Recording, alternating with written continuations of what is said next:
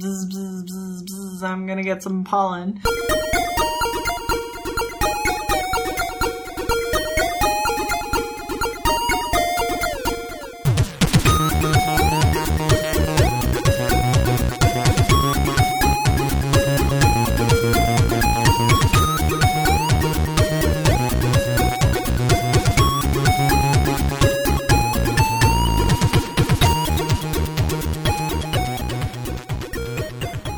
Hello, everybody, and welcome to another episode of the Geekscape Games podcast. This is level 169.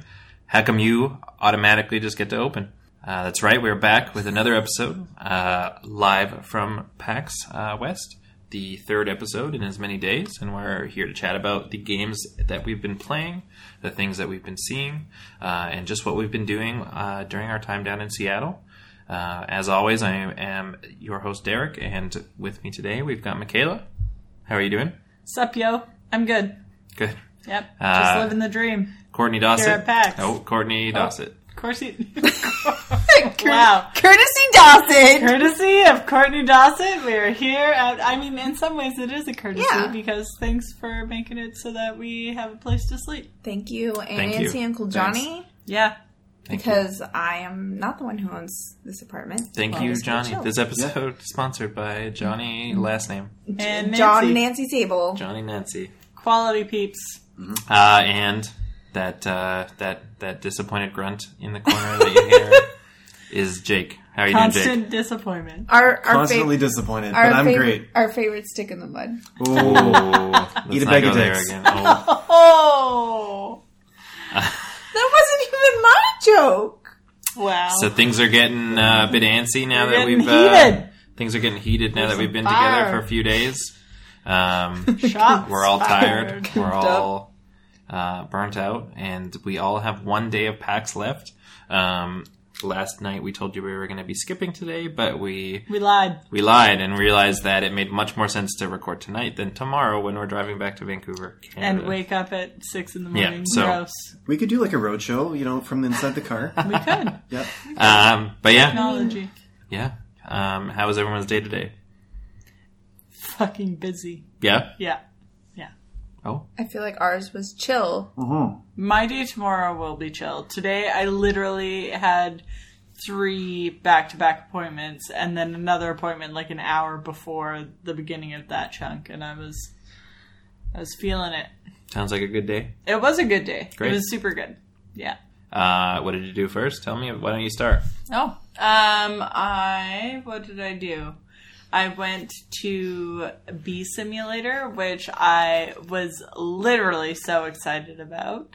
For some reason, in my head, I thought that it should be a VR game. It wasn't. That's cool. Whatever. I will have more details about who and what and where and why in the interview that I did, which will be posted as a compilation podcast. But I talked to Lucas, who is one of the creators of the game, and it was so freaking cute. He said that the reason he made this game is because he read a book about bees to his, like, 5-year-old daughter. She's 5 now, so I guess she would have been younger at the time, but, like, 2 years ago read this book and was like, the way that bees live would make a really good video game. I don't think it's been tackled before. He's not wrong. Like, it makes so much sense. Like, video games need, like, a motivation and, like, tactics and mechanics of how things work and why they do what they do and, like, what their goals are and the hierarchy and the system. And bees have all of that shit. And who would know that except for somebody who read a child's book? Not this girl. Entomologist, maybe? Maybe. Maybe those scientists would know. But yeah, so it was super interesting. The game, as far as I can remember, is on PC and Switch. I love that everything is on Switch. Everything is on Switch. Everything's on the Switch. Nintendo doomed. I think PAX has been too many games on the Switch. So people won't know what to buy, so they'll just buy something else. That's okay. We're going to talk about a bunch of games today that are coming out on Switch. Yeah. Because everything's coming on Switch. I think Everything's coming up Switch. I think PAX might have been sponsored by Switch, and if not, it should have been. So anyways, this game is literally like a bee running around grabbing pollen, and like your quests are like, grab this number of pollen. And that's the only quest I did, but there's other quests too. But the beauty of this game is that it's actually designed to be able to be played by either children or adults. And it's totally designed to be like a zen, get home after a hard day at work, play for half an hour, chill the fuck out, and just like let all your worries go kind of thing. So you're not like, you know, battling like 40 monsters and totally stressed out the whole time. You're like, bzz, bzz, bzz, bzz, I'm going to get some pollen. And then there's like two different versions where a kid can play. Wait, there was a delay in realization that I made a pun. I just want to point out again. Yeah, that took me way too long. There's our stinger. Wow. That is a good one. That is a really good one. It just took a minute. That's the new stinger. You know that, right?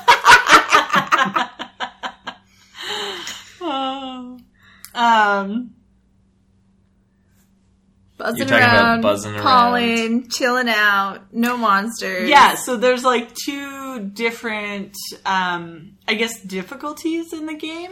So there's like one that's geared towards children where you kind of go for whatever color flower. All of them have, like, the way that you pick up pollen is there's like kind of like a glowing circle around the like flower on the plant, and you have to fly through it, and then you collect the pollen.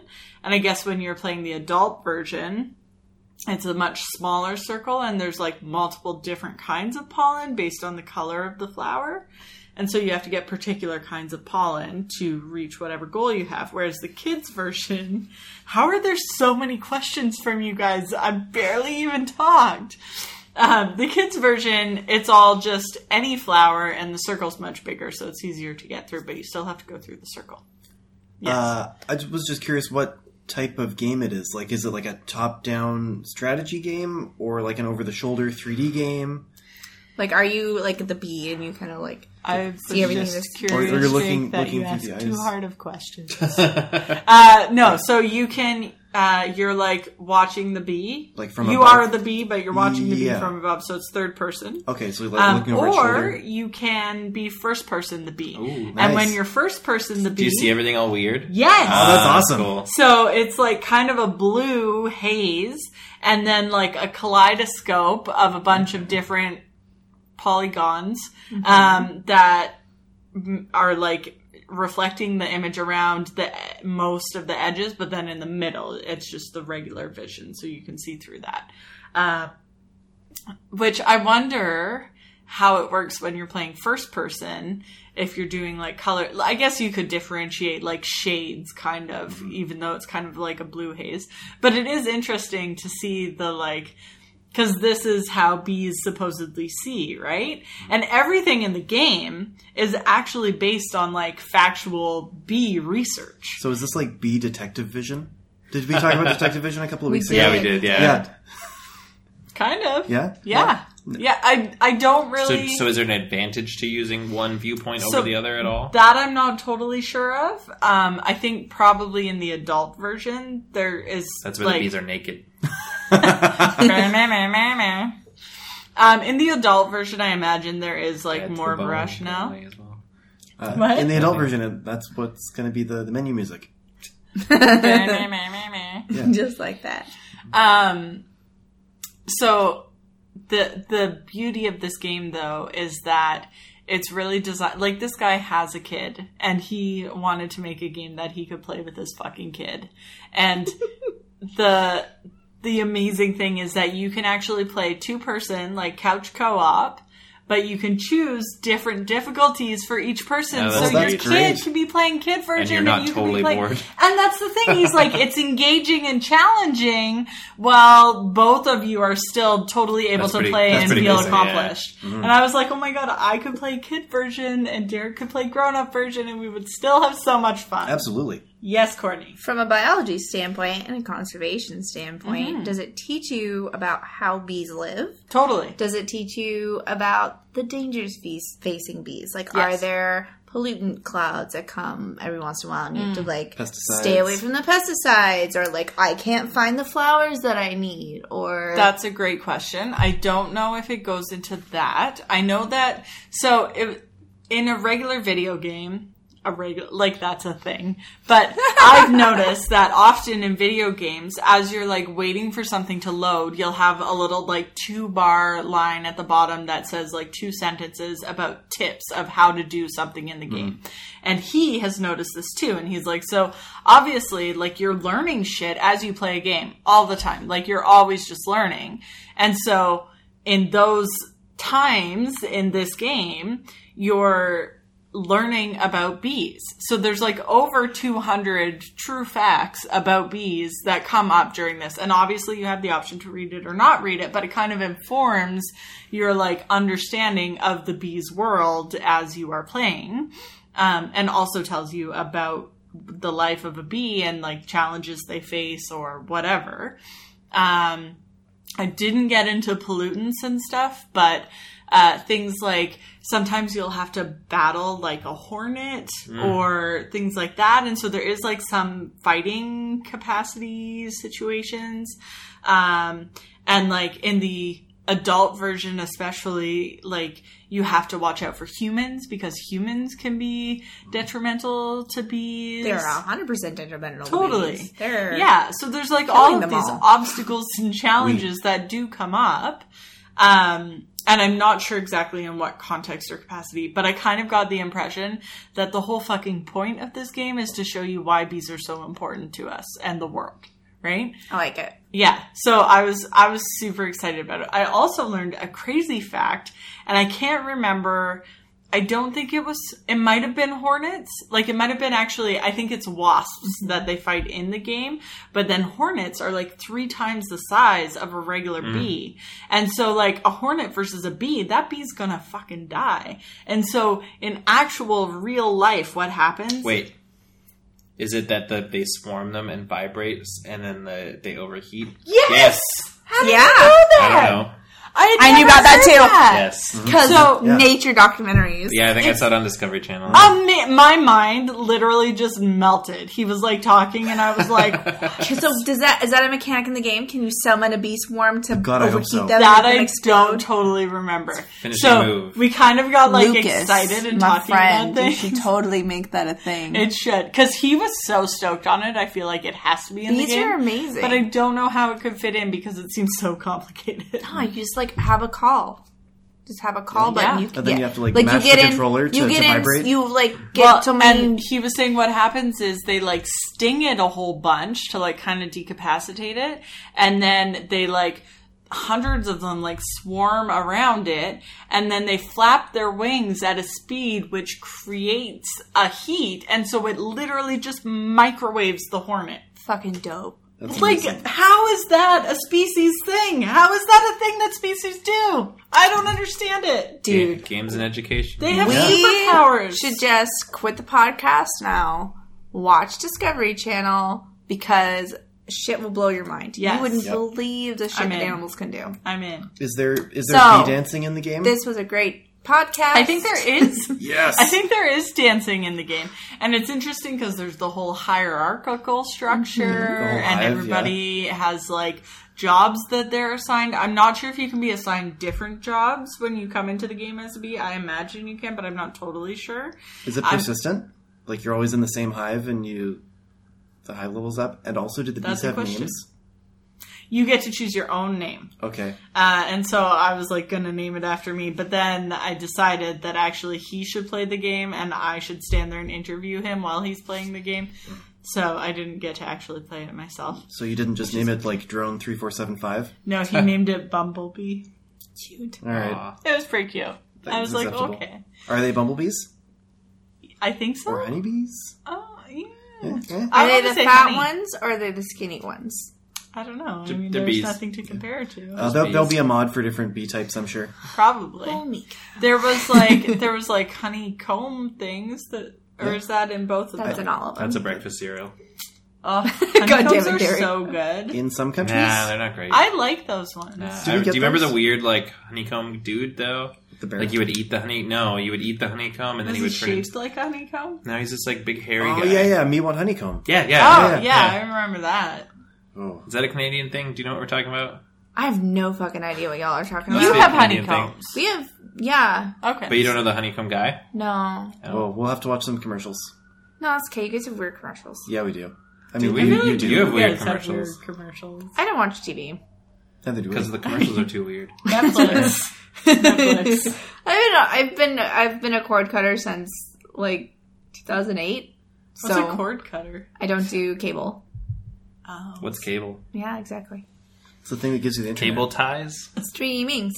So I left the B thing, and then I was like, okay, this is my 1 hour of free time between whatever and whatever. Sure.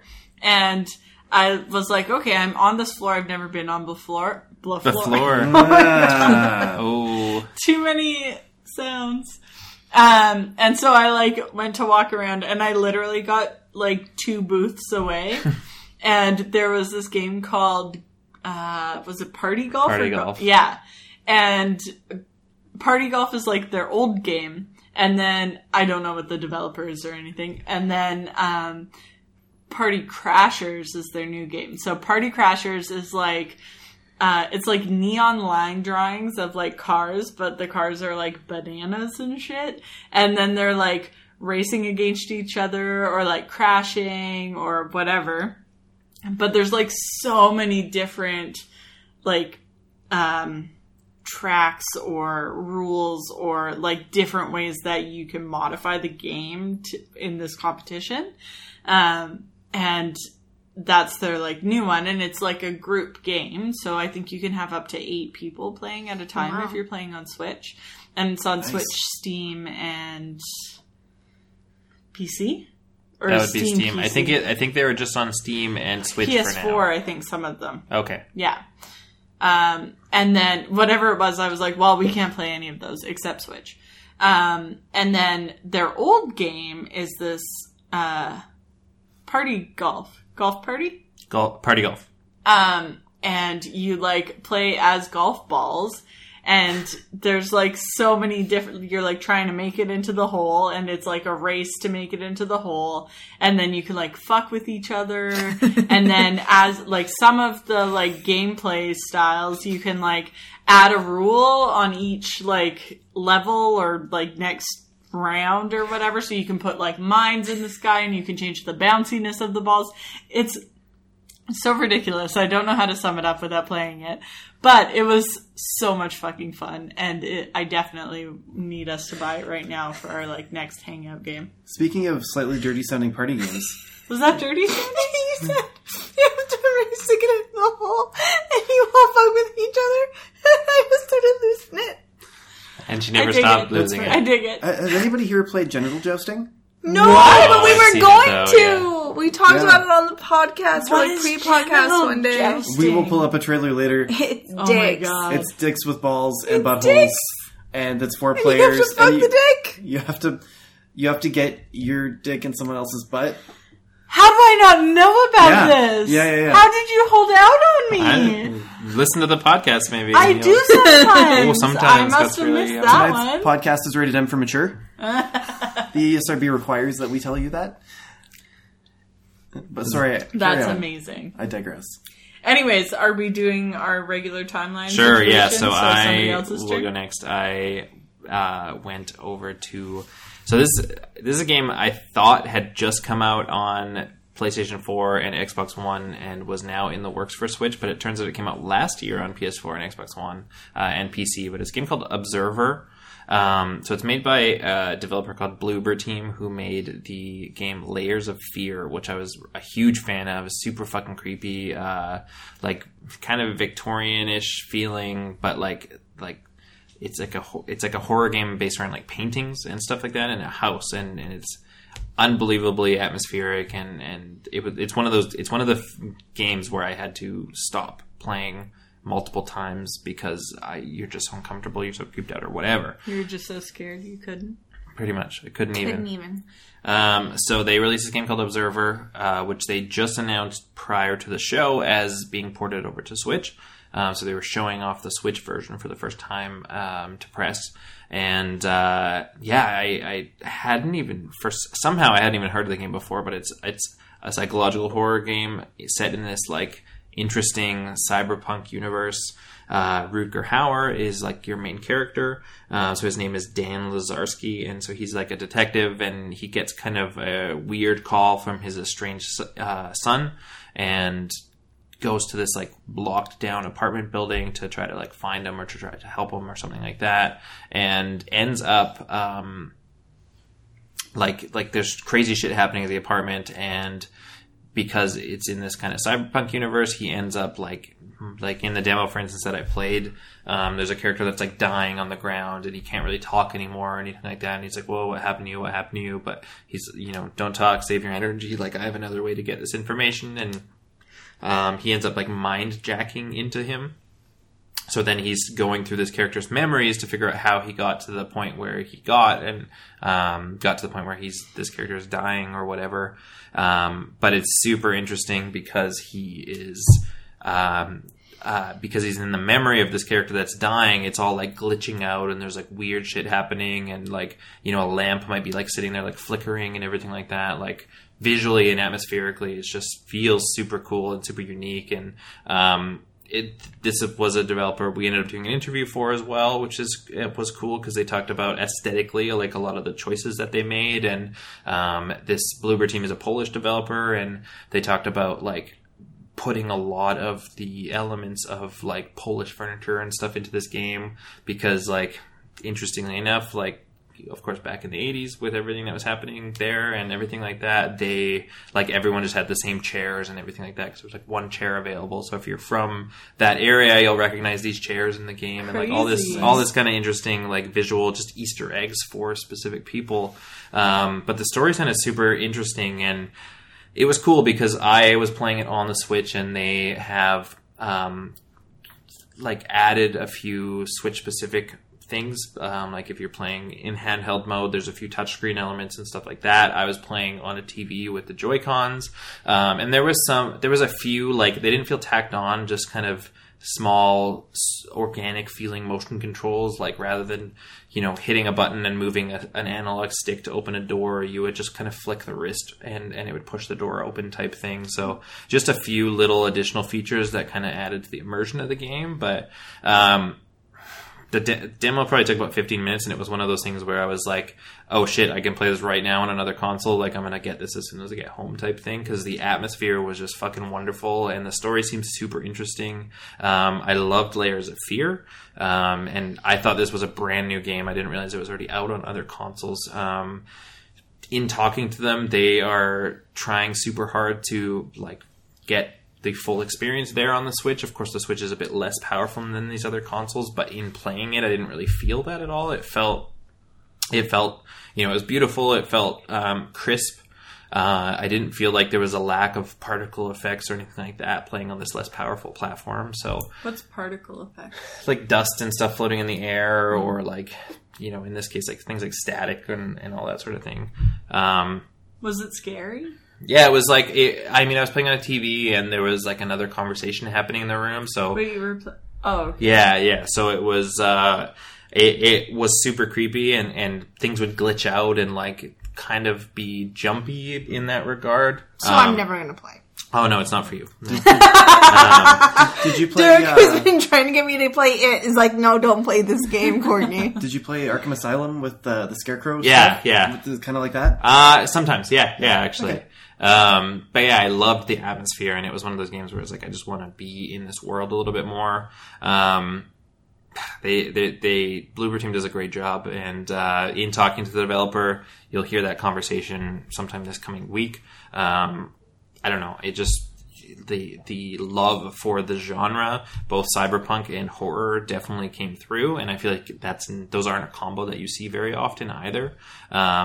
So I am absolutely excited to hear or to learn more about this world and this story. In the same room, I had an opportunity to speak with another developer under the same publisher, But it's a game called The Padre. And this game is really interesting because they just kind of brought a video demo. So it was just some like a trailer and video gameplay of the game, but it's kind of got this really, like, it's inspired by old horror games like Alone in the Dark and all that sort of thing. And so you kind of play as this like priest, and it's really interesting because it's like scary but also humorous. It's got, like, the graphics are kind of akin to old school horror games in that the camera angles and everything are all fixed, but graphic wise, it's like kind of like Minecrafty. So this kind of unique, like, big pixel graphics, both for the characters and the environments and everything like that. But that sounds like it would be a drawback. No, like, it felt like it just was like a unique styling, and it felt very classic, like Resident Evil. Yeah, like tank controls. Tank controls. They're also. It's in early access right now. They have tank controls. They're working on more of a modern control scheme as well for the game, so you can kind of jump between whatever you're more comfortable with. But it's very interesting because it's like he thinks, you know, he's fighting like these creatures and all that sort of thing, and he thinks he's like this badass, but he's like not actually that good at anything. So it's kind of this, like, it's scary in like the story and then in what's happening, but he's kind of this like cheesy guy too. Like, I don't know, it's hard to describe, but it was a pretty funny experience. And I don't know what's happening around me. Oh, I was just saying that's my life. I feel like I think I'm so good at everything, but actually I'm not very good at anything. That's imposter syndrome. Super cheesy. I was going to go to that panel and I decided not to. Shoot. Imposter syndrome. I didn't realize that was today. Yep. Yeah. And so was the Who panel. And the marketing panel. I went to some sort of health / video games type of panel. Was it the one about diagnosing people with video game addiction? So we'll get there. The Padre. Oh, sorry. The Padre sounds super interesting. Yeah, it was really interesting. It was. I feel like the old school art style would be a detraction for me in the way that you're describing the story. It makes it feel less appealing. Of course, I'm always open to that. Mm-hmm. But the story that you're talking about sounds super interesting. Mm-hmm. Yeah, no, it was like a game that I'd not heard of before I went into this room, and just ended up, like, that one ended up catching my eye as well. And I had an interesting chat with one of the people in charge of publishing this game, and he didn't want to be on audio, just because he didn't want it to feel like he was talking for the developers, because he wasn't one of the developers, he was a publisher for it. But just chatting with him about this game and how it's kind of come together, and the things that they're working on as well, based on the feedback from early access, like making combat more interesting and more fluid and all that sort of thing. And in the gameplay demo that I watched, it seemed like there's a lot of, like, kind of like there's combat, it's very plot heavy, there's things, you know, there's puzzles and all that sort of thing. It just looked like an interesting world. And yeah, I would definitely be interested in seeing more of that. And that they said they're hoping it'll launch this year. They're not rushing it, though. It'll take as long as it takes, type thing. But it is in beta on Steam right now, and I believe it will be coming to Nintendo Switch as well to start. And then they talked about other consoles as well after that. Switch PAX 2018. Right, yeah. Yeah, it's incredible. It's everything is coming to Switch. It's literally the best console. Mm-hmm. Literally, I don't need my PS4 except for God of War. But if if you could illegally port God of War to a Switch, I would do it in a heartbeat. So when I was talking to the Bee Simulator guy, Lucas, mm-hmm. I really hope I have the right name. He was saying something about, like, Look at the graphics on this. There's no way we could get it on the Switch. Mm. And so, like, is that a thing? Like, is it hard to get really good? So the Switch is it's quite a bit less powerful than the other consoles at this point, because you've got something that's a much smaller package is less expensive, and you have to have it portable as well, so it needs to be able to run off a battery. So have I just not been that drawn to, like, really high-end graphics? I just feel like you don't often notice that stuff, or I'll be like, look how much better this looks, and you'll be like, it looks the same. Like, when we jumped from 1080p to 4K, and I think it's rare that you've noticed the difference. Right. So... I can only notice the difference between 1080 and 4K when it's on, like, an OLED screen. Mm-hmm. If you don't have, like, an OLED screen, like, the giant-ass TV where everything looks like you could just touch it, I don't notice the difference. So I'm, like, kind of in the same boat. Like, I'm kind of like, man, fuck it. Most that I've been like, oh, that looks great. Oh, look at the... Well, I feel like for you, I feel like a lot of that is more based on art style than... Mm-hmm. Yeah, that's true. ...than resolution or... And I'm on the same... like that. Yep. I do feel like there was more, like, maybe texture in this game than most of the ones that I've been drawn to. Mm-hmm. Like, trying to look more... like, more realism. Mm-hmm. Oh, nice. Whereas maybe usually I'm drawn to something that's more stylized. Mm-hmm. And so, yeah, okay. That's fair. But yeah, that was my first outing this morning. What did you guys get up to? So I did a lazy cosplay today. I had a black dress and a headband with a red bow on it. And I was Kiki. And went... You had a cat backpack? I went to the store and bought a cat backpack. So I have a black cat backpack. From? Kiki is from Kiki's Delivery Service, which is one of my favorite Miyazaki movies, a.k.a. pretty much everyone that won't make me cry. So, although if you ask some people, all of them will make you cry. But I don't know. Kiki's Delivery Service is a pretty good one. It's light. It's a good one. She's cute. It's got a cat in it. The cat talks. His name is Gigi. I like black cats, so it was fun. And then we decided to skip panels today because they didn't sound as interesting as they did when I wrote them down. And so I wanted to walk the floor and look for fun stuff to pick up and games to play. And I think the first one we tried playing today was Felix the Reaper, right? That's the name of it, mm-hmm. Felix Reaper. And I wasn't really intending on writing or anything about it. But then we started talking with one of the game creators, Esbern, who's really, really nice. And hearing about how they came up with the story. And, like, they came up with it. So I thought this was interesting. They came up with a story for it first. And then came up for with the kind of game they wanted to make for it. And I don't feel like that's...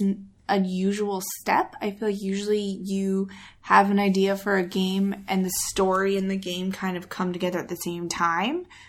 And in this one, he was like, yeah, we liked the idea of the classic story of Death and the Maiden and Death and Dancing. And so we played with a bunch of different kinds of games until we found something that fit our story the way we wanted. Interesting. And I was like, oh, okay. It's a puzzle game.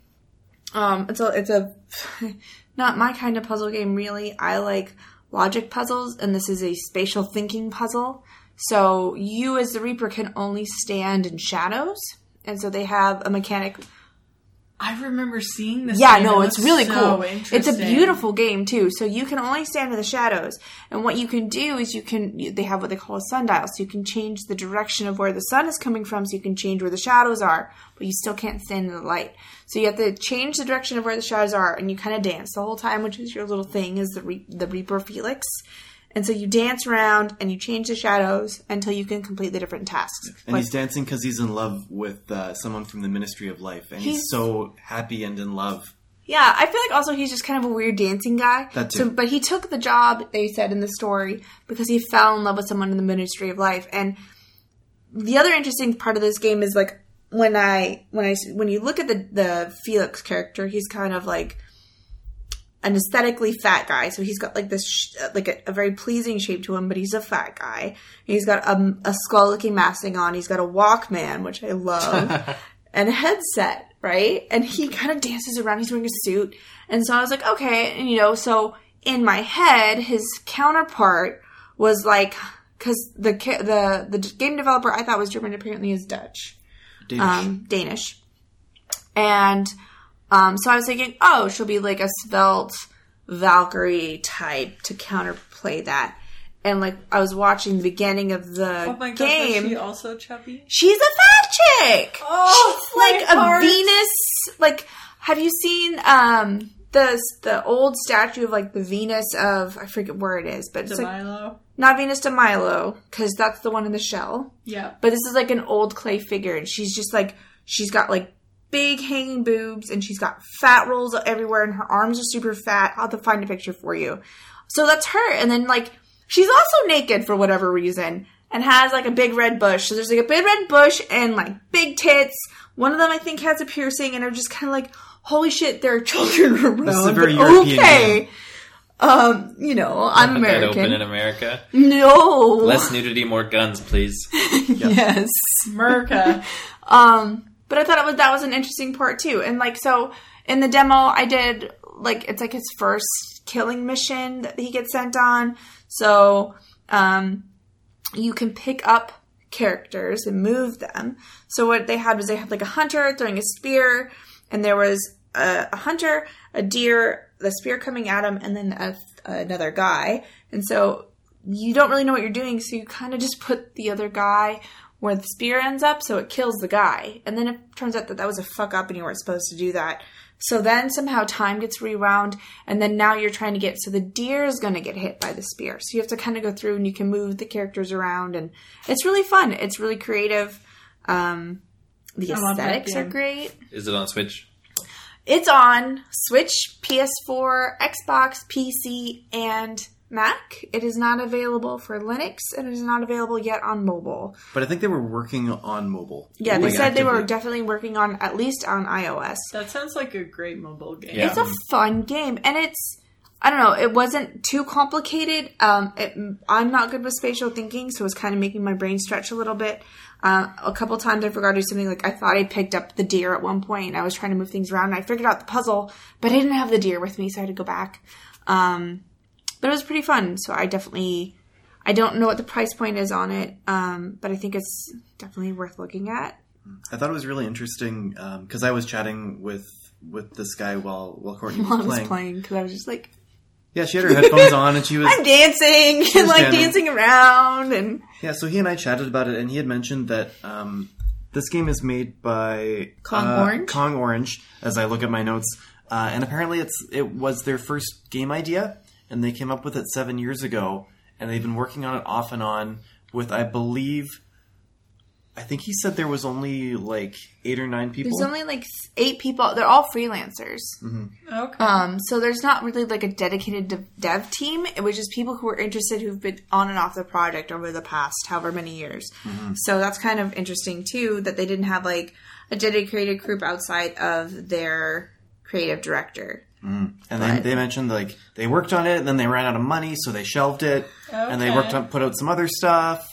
It's like a real... It's a passion project. Yeah. And talking to the producer, he was very much like, this is our game and we love it. And he had like a Walkman on, and he had headphones on, and their business cards were great. He had a notebook. So part of the mechanic of the game is you have the Reaper notebook, which kind of shows you like what happens after you complete this killing mission. So basically, once you set everything up to happen, because then you go back in your televator, is what they called it. It's like a teleporting elevator. So you dance back in your elevator, and it closes, and you're done, because you're the Reaper. You can't be on that plane anymore. You've set everything up. But you have a notebook that will kind of show you like, oh, what happened before this was being done, and what happens after. And it has little notes on it, like a mission log. And so he had this little flip book, and it had his business information on one side, and the other side it had thing for notes, and he stamps it for you like live, and then rips it out of the notebook and hands it to you, and it was the coolest thing. It's got like a red Ministry of Death logo like that's stamp. Amazing. It's great. So I have that, and I wasn't like, I had seen it and I wanted to play it, but I wasn't sure if it was something that I was going to write about, but I'm definitely going to write about it. Ezrin was great. The game is so much fun. Y'all should look at it, at least. Y'all should check it out. The guy... All y'all should look at it. It's going to be real great. Yeah, the publisher had 3 booths right next to each other with... We were talking about this, he and I, with the monitors right in front of the logos for the games. So you had to, like, look around to see what game were playing, and the guy beside us like stopped and put his controller down for whatever he was playing, and like he came over and was like, "Hey, I actually stopped playing this because this is super interesting, and I want to play this instead." And I felt really bad for the rep for whichever name was next to us. Yeah. But that was really cool. I want to pick it up. That was a lot of fun. That was really cool. And then we went over to. Do you want to talk about Able Gamers? No, because we did Spy Party. Oh, do you want me to talk about Able Gamers first? That was towards the end of our before we met everyone back up again. But we went over to the Able Gamer booth because we passed it, and our dear friend Kenny, dear crippled Kenny, which is his tag, not a slur, I promise. Because it was funny because I was talking with Able Gamers, and I was like, oh, one of my friends is part of Able Gamers, and his name is Crippled Kenny. I'm like, he's paraplegic. It's his name. I don't call him a cripple. He calls him a cripple. But they had the new Xbox adaptive controller which... And I got to play with it a little bit. So I know it has a lot of great applications for people who have their own peripherals that they've custom made or gotten custom made for them that they can use. But it's still not what I thought it would be. It's still just the big two buttons, not little adaptive things. And it's cool. But we got to try. They had one set up where they had like a button that they had Battle, what's the one where it's the battle cards, but it's soccer, like Lucio Ball. Rocket League. It's Lucio Ball with cars. So they had Rocket League set up, and they had... Lucio Ball just soccer? It's Lucio Ball with cars. Is that just soccer? Lucio Ball is... Because Rocket League is just soccer with cars. Yeah, basically. Okay. So, yeah, because Brazil's real into soccer, so... Okay.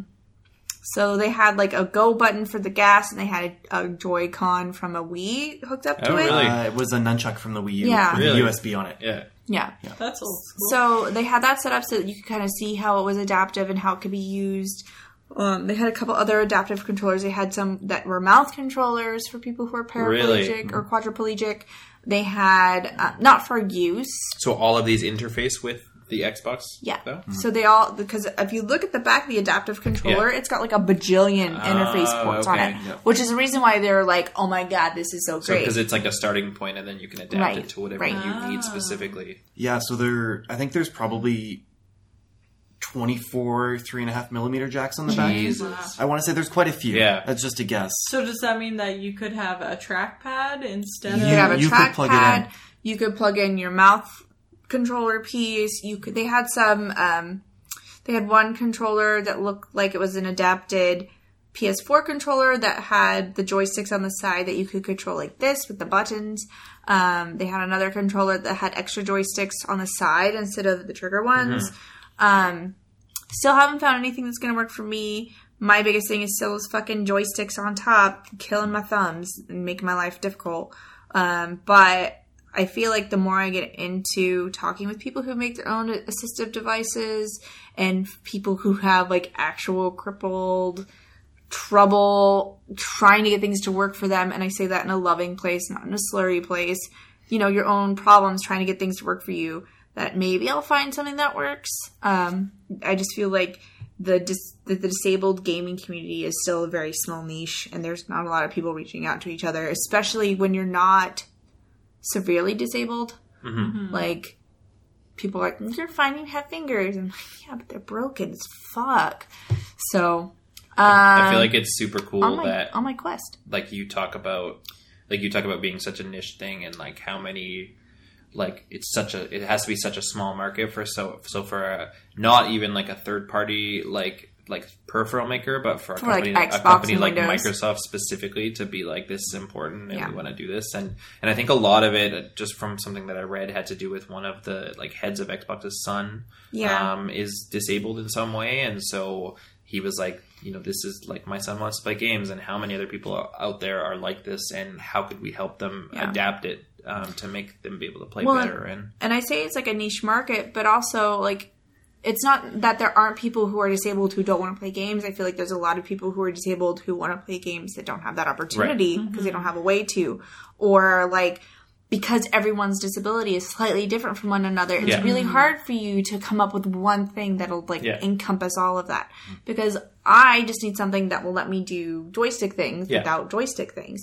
But someone else might need something where, like, I can't hit 3 buttons at once or 2 buttons at once. I need something that'll let me do that same function but with 1 finger or 2 fingers or my mouth. So it's a challenge. But I'm hoping that things like this will mean that that market will open up and that more people will find more ways to be more inclusive in gaming. Yeah. On that note, though, when I was talking with Caroline, who was the volunteer that was talking with us. Who's super awesome. Yeah, she was great. She mentioned that the interface is non-proprietary. So anybody in their garage can make their own controller add-ons for it. Yeah. And it's treated by the Xbox Adaptive Controller as just additional Xbox inputs. Okay. So you can chain, like, a bajillion controllers together. So it's fully, like, mappable and everything. Yeah, yeah, from what I gathered. Wow. And Scuttlebutt is that there's a PS4 adapter. Yeah. And I don't see why you wouldn't be able to use it on a Switch either. You're right. So I think it's going to be a viable option for any system. That's as long cool. as there's a driver for it. And we do love Able Gamers. They do good work. Mm-hmm. And they've done a lot to help Kenny, and Kenny's done a lot to help them. So it's a big shout out to them. We appreciate them. We appreciate Kenny. We miss you, Kenny. You don't listen to our show. We love you anyway. It's bye. Kenny listens and just calls me out. Jake, what did you do this morning? I checked out a couple of games with Courtney. The first was called Spy Party. And it's a game that's been in beta for a couple of years, and I think I heard about it probably 5 years ago. It's 5 years ago, wow. Yeah, off the top of my head. It's made by... He's been waiting for it forever. That's... I feel like that about a lot of games. Yeah, but I never... it's a two-player game, so I never had somebody else to play it with, and I didn't feel like looking for a community for that, so I've kind of put it on hold. But it's made by one guy named Chris Hecker. Michaela, are you okay? Yeah. No, I'm good. I was just yawning. Okay. But, like, not out of boredom. Like, I just needed some extra air. It's late. No, it's quite late. So we were wandering on the show floor, and I saw the booth for Spy Party, and I recognized a streamer that I had seen called Lieutenant Hummus, who used to do... That's the name. That's, and you were Jake, like, man, I love hummus. I do. He's awesome. I do love me some Lieutenant Hummus. Yeah, get in my mouth, please. Maybe not quite that much. No, because only hummus. That's a cheese. You love hummus. I know. Okay. Yeah. So hummus and Lieutenant Hummus, different things. Different things. And you're a fan different of both. Feelings. I am a fan of both with different ways. Only one of them you want in your mouth. We won't say which one specifically. Correct. I used to watch him... It's the Lieutenant. Go think about it. For fuck's sake. Go on. No, then I'm going to wait. Michaela and Courtney were fired. I was never years hired. Ago. It's fine. So I saw a streamer I was familiar with who used to play Keep Talking and Nobody Explodes, which is a really fun party game. Super fun. Confused. Oh, it's hard. Yeah, which we should be playing right now and are not. So I recognized him at the Spy Party booth, and apparently he's a big member of that community as well, the Spy Party community. And it's made by a guy named Chris Hecker, and it's a two-player game where one person... It's not split screen, it's over the internet. One person is a spy at a party, and he or she needs to walk around and complete specific mission objectives in, like, a third-person view. Like talk to someone or plant a listening device or just James Bond stuff, and interact with the other people at this party. The twist is that he has to do so convincingly enough that he doesn't tip off the sniper, who is the other player, and prevent the sniper from killing him with the one bullet the sniper has before he completes the mission. And from what I looked at, it's played over 3 rounds, and you're communicating with each other and, like, working off each other's feedback to try and be a more convincing spy, more convincing AI almost. And so right now it's in beta, it looks like. I picked up a couple of copies. Wait, what does the other person do? One is the sniper. Yeah. Who watches the party and has to, click the mouse on who he thinks is a spy. And he only gets one shot at it. He only gets one shot. And so does the... So you talk about the player having to act like AI, for instance. Is it AI like is it glitchy? Like, are they getting stuck on walls and you have to try to emulate that? Or is not it just... hugely, okay. But you just can't be super obvious with what you're trying to do. You can't just, like, walk right over to somebody. Mm-hmm. You need to, like, stop and mill about. Sure. And, you know, it doesn't look like the spy is super complicated. I think you just need to stand near another person... another, you know, character. Yeah. And they will... Oh, like you're supposed to act like another NPC. Yeah. And they'll immediately start, like, gesturing as if they're having a conversation. Okay, I see. Just automatically. And talking to Chris, the creator, they're adding things like some particular characters don't drink. Mm-hmm. So you have to keep in mind, as the spy, don't pick up a glass of wine, because if you do... If the spy has done his homework, he will know that you are not the AI and will kill you. Right. Right? And that's coming in the next couple of patches, it sounds like. But it's got a pretty dedicated community. Everybody... I think there were, what, 6 booths there? Mm-hmm. 6 stations with 2 people each. And they were full up, and I believe every booth, there was a member of the community there. One had flown in from Australia to be on site to demo this game and show it off to people. It looks like a lot of fun. It looks a lot like The Sims. So, if like aesthetically, that's what it looks like. Like it looks like there's just a bunch of Sims milling around, and then you're just kind of watching them, and you're either watching them as pretending to be a Sim or trying to snipe a Sim, which was kind of cool. So, It looks like a lot of fun. I wish you could play with more than just 2 people. Like I wish there could be like a larger group, a couple of spies. Yeah, like so you could have like a couple spies and a couple snipers. And, like, the snipers could talk to each other, and then maybe you could have 2 of the same spies, but maybe the spies are trying to, like, out each other. Well, that'd be funner to have to do different things. Yeah, so you have to do different things, or the spies are, like, trying to, like, I'm a spy, and I think that person's a spy. I want to out them so that they can... You're like or you could Russian have like a spy, right? And you could have like an English spy and an English sniper, and they're working together to try and snipe the other team. So many possibilities. So awesome, right? Mm-hmm. And then you could have like a bigger room that way because I think the rooms in this had like 8 NPCs total. I think so. I didn't look at it. Oh, there's not like that. It's not a ton. No, it's not very big. It probably runs on a potato. It runs on a potato or the Switch. I think it would be kind of cool to have 2 Switches and play that game. Oh, my God. It'd be so much fun. That seems like the best way to do it. Yeah, I was thinking 2 laptops. Because then you can hide your screen but still make eye contact. Yeah, like I'm sitting across from Derek right now, and if I had my laptop in front of me, we could definitely... You'd be playing it right now. You sunk my battleship. Exactly. So that's really cool. I picked up a couple of copies, and I want it so bad. Yeah. Mm-hmm. I play it right now, but I'm busy podcasting.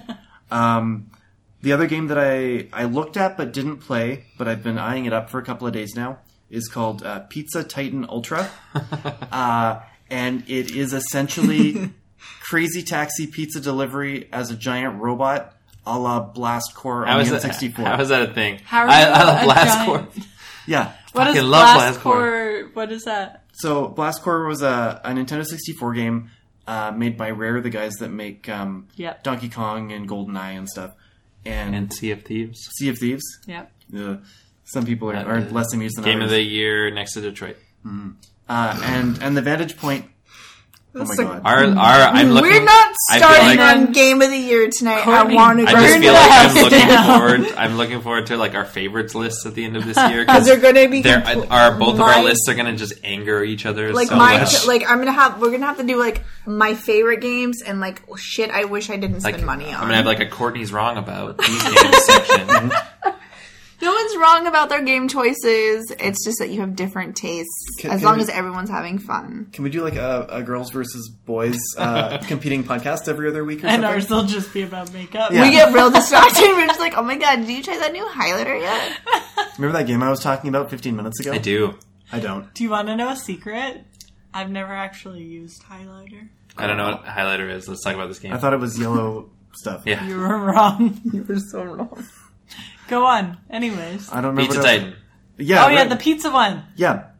Yeah. Until, like, you've been talking about it a bunch. I've never heard you describe it that way. As soon as you said, like, pizza delivery taxi game, I was like, I'm in. Yeah. It looks great. So it's from looking down from above, almost like God's eye view. And it takes place in the future. and you have a giant robot with a pizza oven in the chest of it. And, oh my God. Or something similar to that from watching the trailer. And you know how Crazy Taxi, you have to like rush across town and deliver pizzas as fast, or deliver pizza in Crazy Taxi. Deliver patrons. Deliver patrons as fast as you can and get money, and it's like that arcade Time Attack thing. Deliver bitches. It's exactly the same as that, except you have to like either smash more houses or avoid smashing houses and cars, and you just like run across like these fields of neighborhoods and stuff to deliver pizzas as fast as you can. Did you buy two versions of this game? Because I wish I did. Yes. It looks super fun. It's like this bright, cel-shaded game with these like anime pop-up characters. That look ridiculous. It's super over the top. I think the soundtrack's pretty kickin' too. Is it by The Offspring? No. Does it have that song by The Offspring? I like how he barely said Offspring, and you were like, "Fuck off, Derek." No, he's asked me that question a couple times already. You can just like start saying the words "Crazy Taxi," and then in my head it's just like, "Yeah." It's very much like Crazy Taxi, Samurai Pizza Cats. It's super fun. It's already out on Steam and PS4, and it is coming, I believe, in a matter of weeks to Xbox One and Switch. Nice. It looks like it's going to be a great Switch game. What isn't? Exactly. But it looks like a really good pick-up and put-down game. It probably has pretty short levels. Mm-hmm.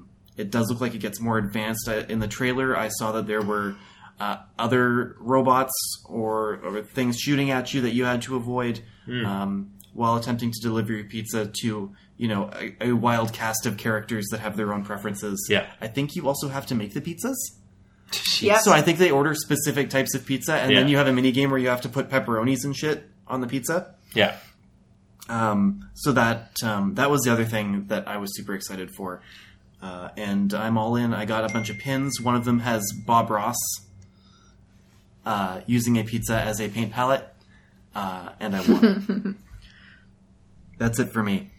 Man, put Bob Ross in anything. Sign me up. Yeah. I saw Bob Ross cosplayer a couple times. Amazing. Was it so much Deadpool fun. Bob Ross? Or was it real? This is like just like a brown fro and a palette. And I was like, hey, look, it's Bob. It was when we were at Starbucks yesterday. Why don't I cosplay? I could cosplay. You could cosplay. Yeah. I feel like Ross. You've been to so many cosplay panels.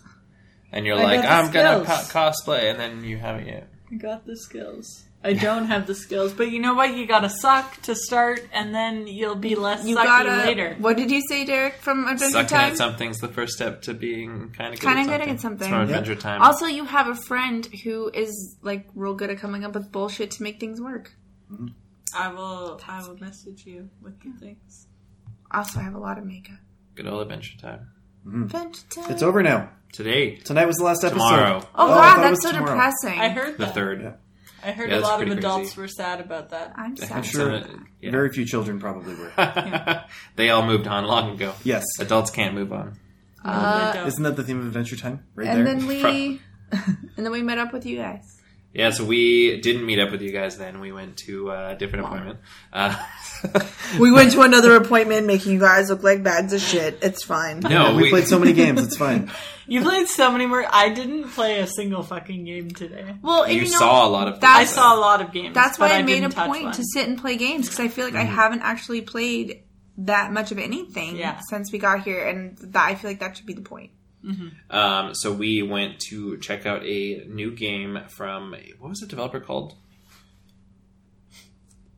Quiet something. But it's Quiet Riot. No, that's a band. That's an air band. An air band? Hair band. Oh. Yeah, so this game's called The Blackout Club, and so it's a multiplayer cooperative game by a developer who... It's like six full-time developers, many of whom worked on series like Bioshock and Dishonored and stuff like that. This game is fucking so cool. From Question. Question, sorry, not Quiet. Question. And so... We went into this. The game kind of was just announced pretty recently, so there wasn't a lot to go off of aside from like a synopsis. Can I read the description that they sent? In a small town with a monstrous secret, a group of teens has been experiencing mysterious blackouts, sometimes for days on end. Then, when one of their friends disappears and none of the adults believe them, the club begins to investigate these strange occurrences on their own. Sneak out at night and go on surveillance missions to capture the conspiracy on camera. Work together with up to 4 players to gather evidence and expose what's going on in the town's sinister underbelly. Dun, dun, dun. Was that your voice narration reel? No, that's what it said. Mm.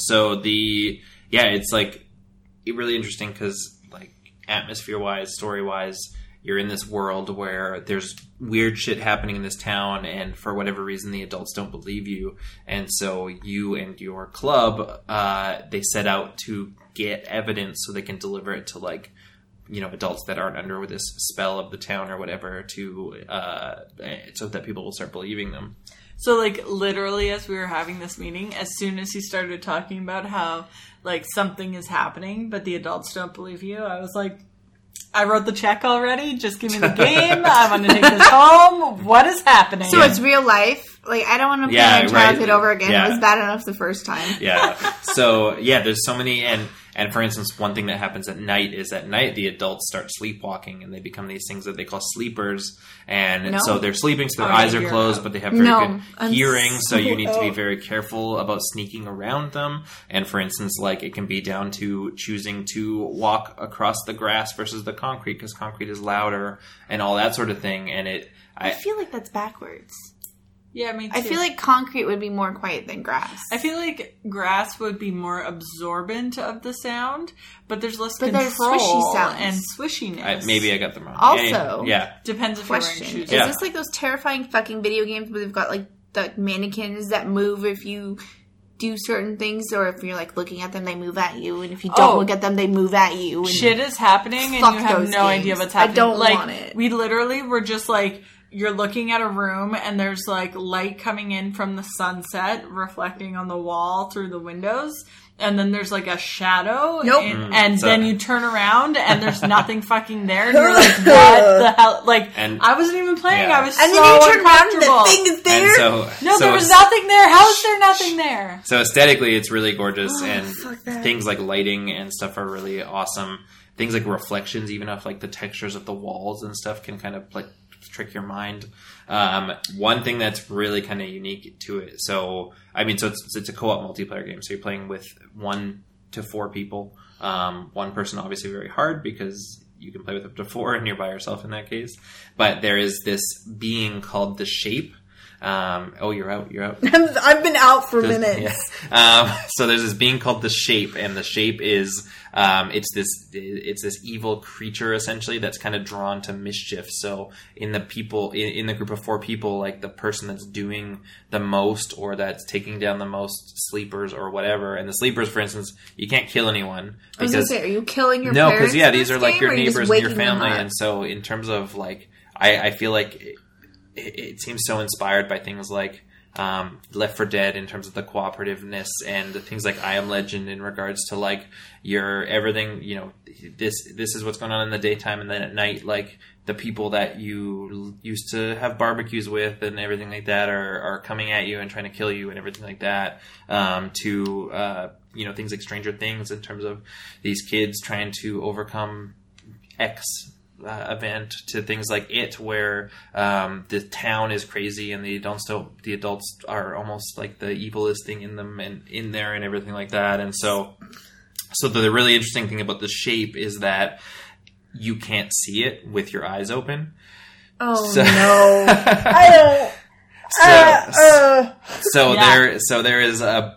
It's physical. It needs to be physically open doors and stuff like that to get through them. So sometimes there'll be hints of you'll see a window or a door open where off in the distance, and so it's coming. Or the fog will start parting and there's nothing there. No, you know what you do? Yeah, you kill yourself and then you don't have to worry about it anymore. And spoiler alert: that's how Courtney survives the zombie apocalypse. She doesn't.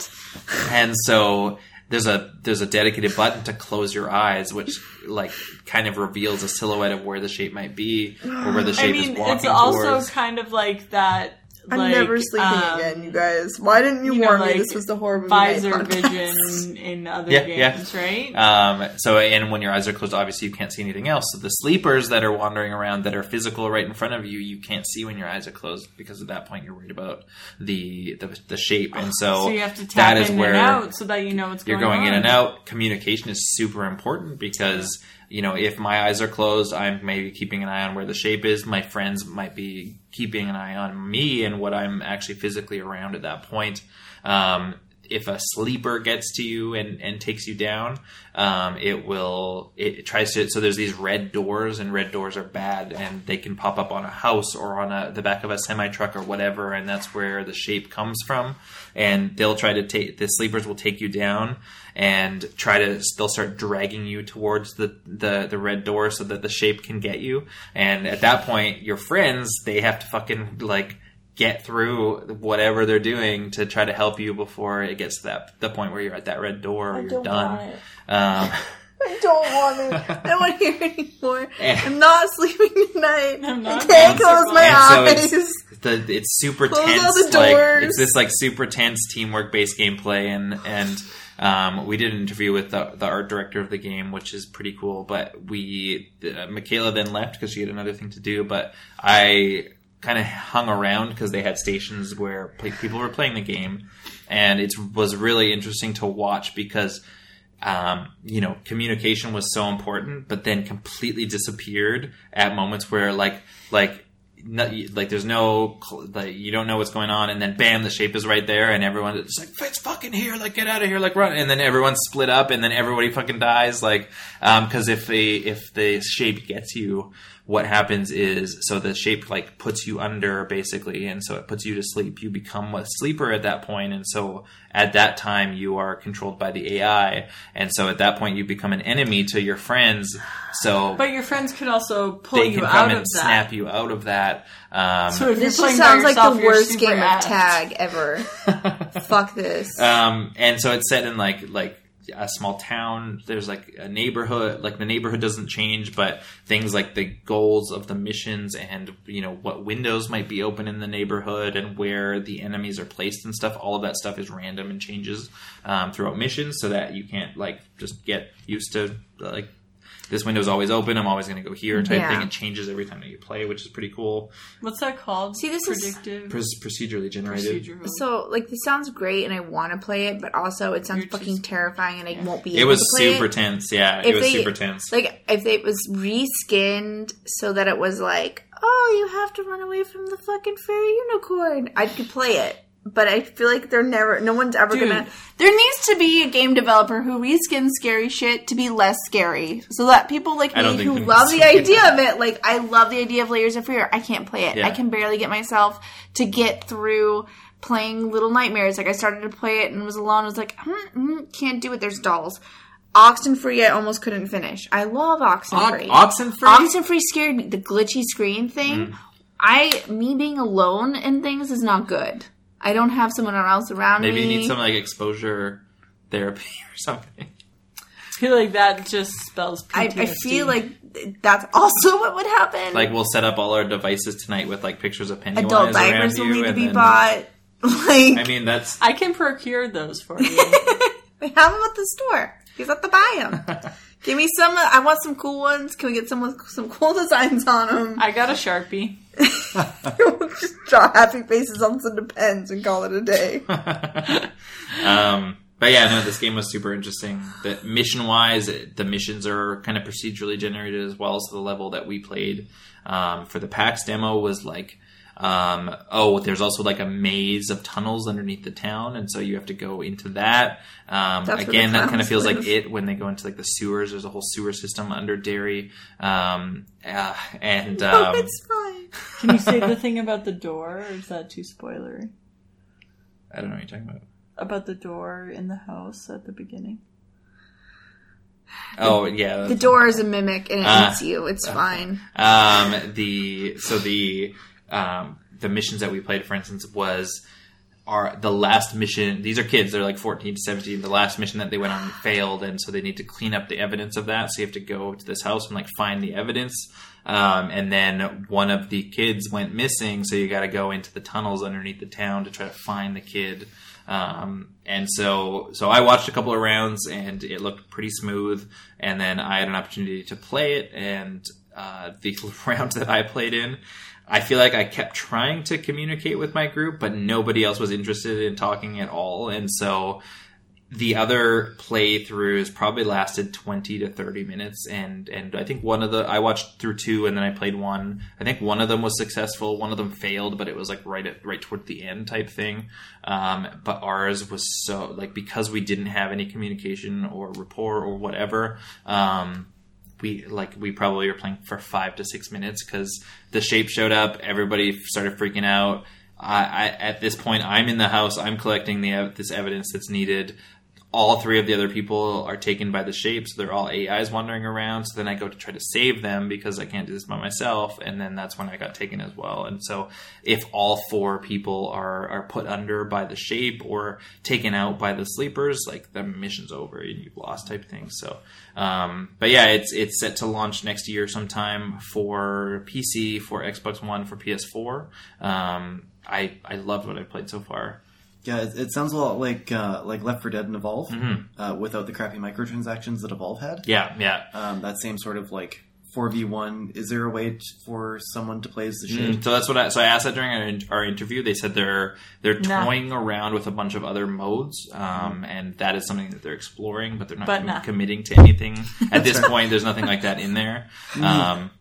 But I'd love more of that. I really loved Left 4 Dead. Yeah, totally.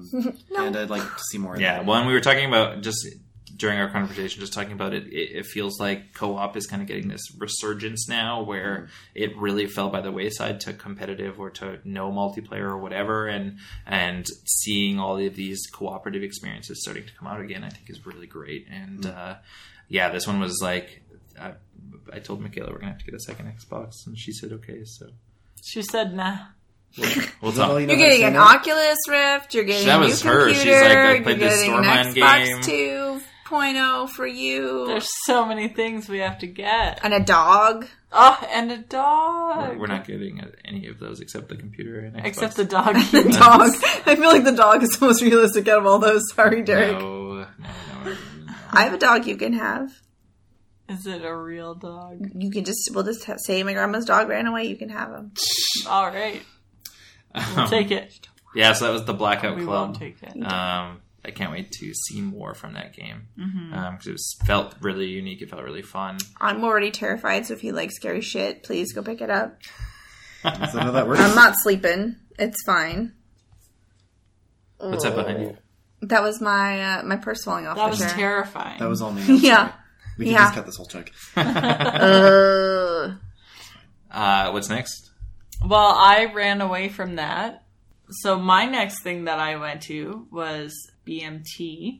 Balanced Media Technology is a company whose mission is to empower gaming communities to help solve real-world research problems through data science, innovation, and human intuition. That's so cool. BMT was built, or has built, a voluntary grid computing network called Humen, HEWMEN, that harnesses unused computer processing power from the gaming community and combines it with human-assisted machine learning to achieve massive computational power with human-guided AI tools. I'm not even moving. Just put the... Stop touching my elbows. I have to hold the phone.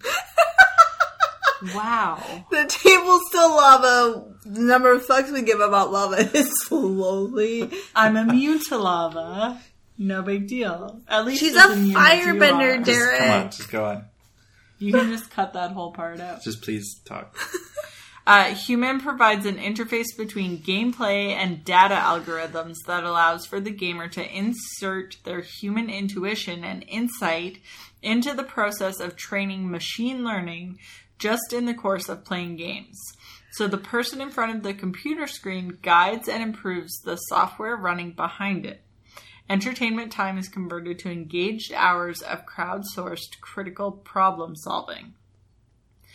So basically, I was like, ooh, this sounds really interesting. And this is the one, I mean, not the one thing. I was also very excited for Bee Simulator. But this thing, I was like, I work in the medical field, and this is super intriguing to me. Like, this is like the crossroads of like different aspects and interests in life coming together. And then I got there and he started talking and I was like, I'm in way over my head. Oh, no! I should have gone with you. I got the text. He's like, blah, blah, machine learning. And I wanted to stop him and be like, wait, that's hot dog, not hot dog, right? Luckily, I didn't. But it's so interesting. Like, I am going to do a shit job of explaining it, but I will try to.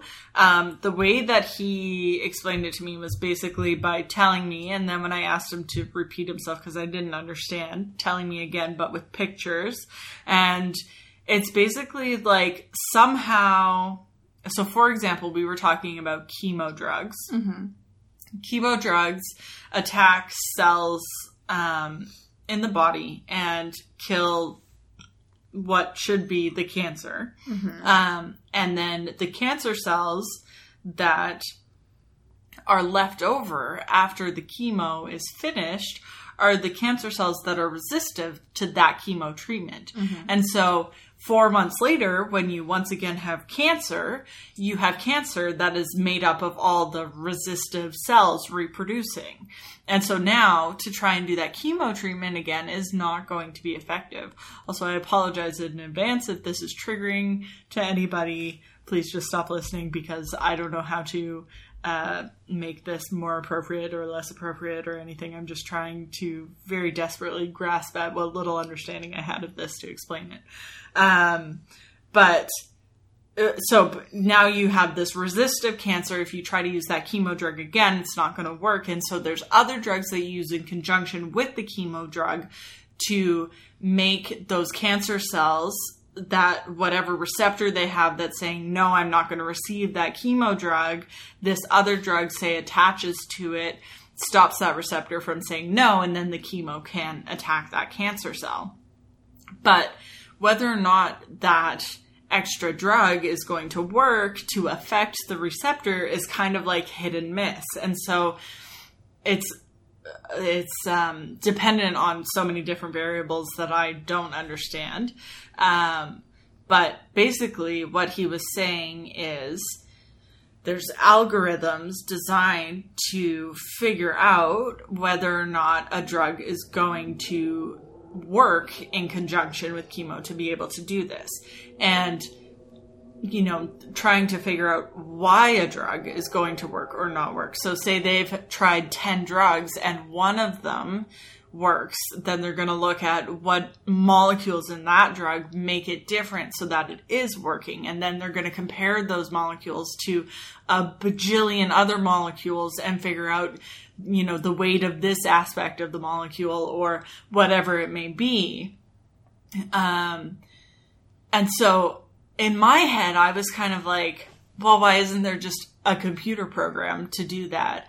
And he was like, well, so I did like a voice interview with him, which I recorded, and I think it'll be its own little thing because it's just so interesting and in-depth. And like I said, he explained it to me, and then I was like, cool, I don't get it. Please explain it again. And then I still didn't get it. And so I just kind of smiled and nodded and like went along as best I could. And then once we stopped recording, I was like, so I'm still really not getting it. Can you please try again? And then I think I finally got it. And I wish I had recorded that because I feel like that conversation at least was impactful to me because I was starting to understand it. But basically, if you know, it's based on, say, weight is one aspect of molecules that is a thing that's measured and different between them, mm-hmm.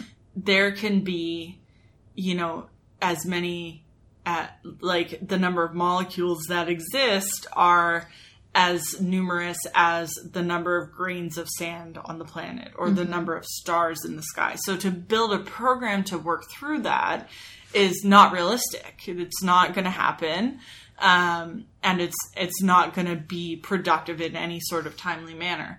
But to then create these algorithms that somehow get embedded into games where now you have a gamer who is using their powerful computing engine, whatever. Computer. And also their brain. And also their brain to play this game. Now you have the human aspect of doing the problem solving that is in whatever game it is, but with the algorithm somehow built in underneath so that it is solving whatever other problem with the molecules of the drug and sorting them into categories. And then with the sorting of those categories, that is indicating, you know, they get sorted into pink and one of them, they get sorted into pink and blue. And so the blue ones are not effective and the pink ones have something that is effective about them or fall into the right weight category or whatever. And then those can be like, what's the word? Redistributed? Like they can be looked at in comparison to all of the other molecules. And so then they can just gather all of the molecules that fall into this thing. And they've already been sorted not by one gamer, but by thousands and thousands of gamers that have computer processing power. And when you cluster all of these into a huge group, it's just like mind boggling how much processing power there is there. And that's not having to pay someone. That's not having to make somebody do a game that is boring. That's not having to make somebody do any. Literally, the examples that he was using were Qbert and Pac-Man and Minecraft. These are games that people are playing anyways. And so to then embed this algorithm that is sorting through data for scientific research for things like pharmaceuticals is fucking mind-boggling to me. And so this, like, cancer drugs is one of the real-time examples that he was using. And, like, even though I'm kind of explaining it and they're smiling and nodding happy, I don't even barely know. No, I totally know what you're talking about because I've heard of this before. Is this the same company that did the ones with protein folding? The Folding at Home? Okay, so, like, proteins are really complicated because you can have a string of proteins. There's only so many bases you can have for them, and you can only put them in so many ways, but the way that they bend and fold together changes how they effectively work. Okay. Because if you think about it, when you have a key, if you put a key in one way, it doesn't work, but if you put it in the other way, it does. Yep. It's the same way with proteins and other molecules. And so they started doing this with that to find ways that proteins fold. They could find ways to fix things like fuck-ups in DNA and Mad cow research. Mad cow disease and things like that.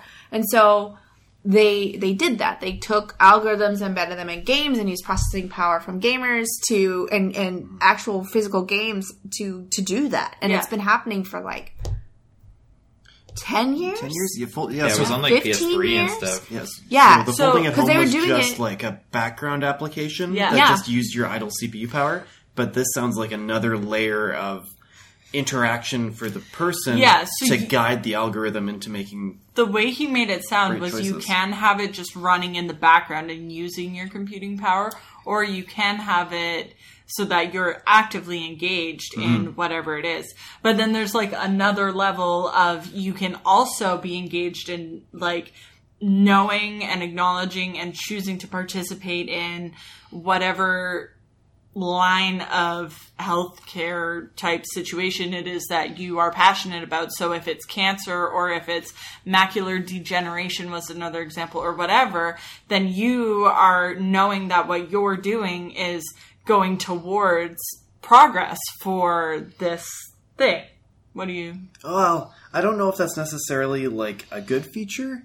I feel like that may result in less common fields being ignored. I know, like, by default it won't specify a field, but if I know, like, for example, my best friend has cystic fibrosis, I know that that's something that I would like to get rid of because Yeah. Let's get rid of that, please, so I can have my friend for more than another year. I'm sure that there's lots of people who are just engaging in whatever and just signing up for saying, okay, yeah, I'm fine if you do this, and not really knowing what it is that's going on. But you also have the choice and the empowerment to be involved in something that is important to you. So I think it can go either way. I definitely, had a moment of being at what point does this, deviate from altruism and, trying to do something good for the world? And now pharmaceutical companies are just taking advantage of free or, quasi-free computing power. Yeah. And that money isn't... the money that they are literally saving billions of dollars by doing this, and that money isn't necessarily going to it feels like it could get muddy. It could get really gross. But it's coming from a place of, majestic goodness. It just feels so amazing. And then, I can't remember the word that he used, and maybe you guys would know this, but it's, some sort of... retro, I wrote down part of it, retroactive, I want to say, where, it's, genome mapping, where you're going back and you're looking at someone's genome and you're building something for that happened before it happened based on that genome. Yeah. So, ancestry mapping? Kind of, so... And tracking, genetic predisposition? Not quite. The example that he used was there was a guy who was super rich and he got cancer 3 times.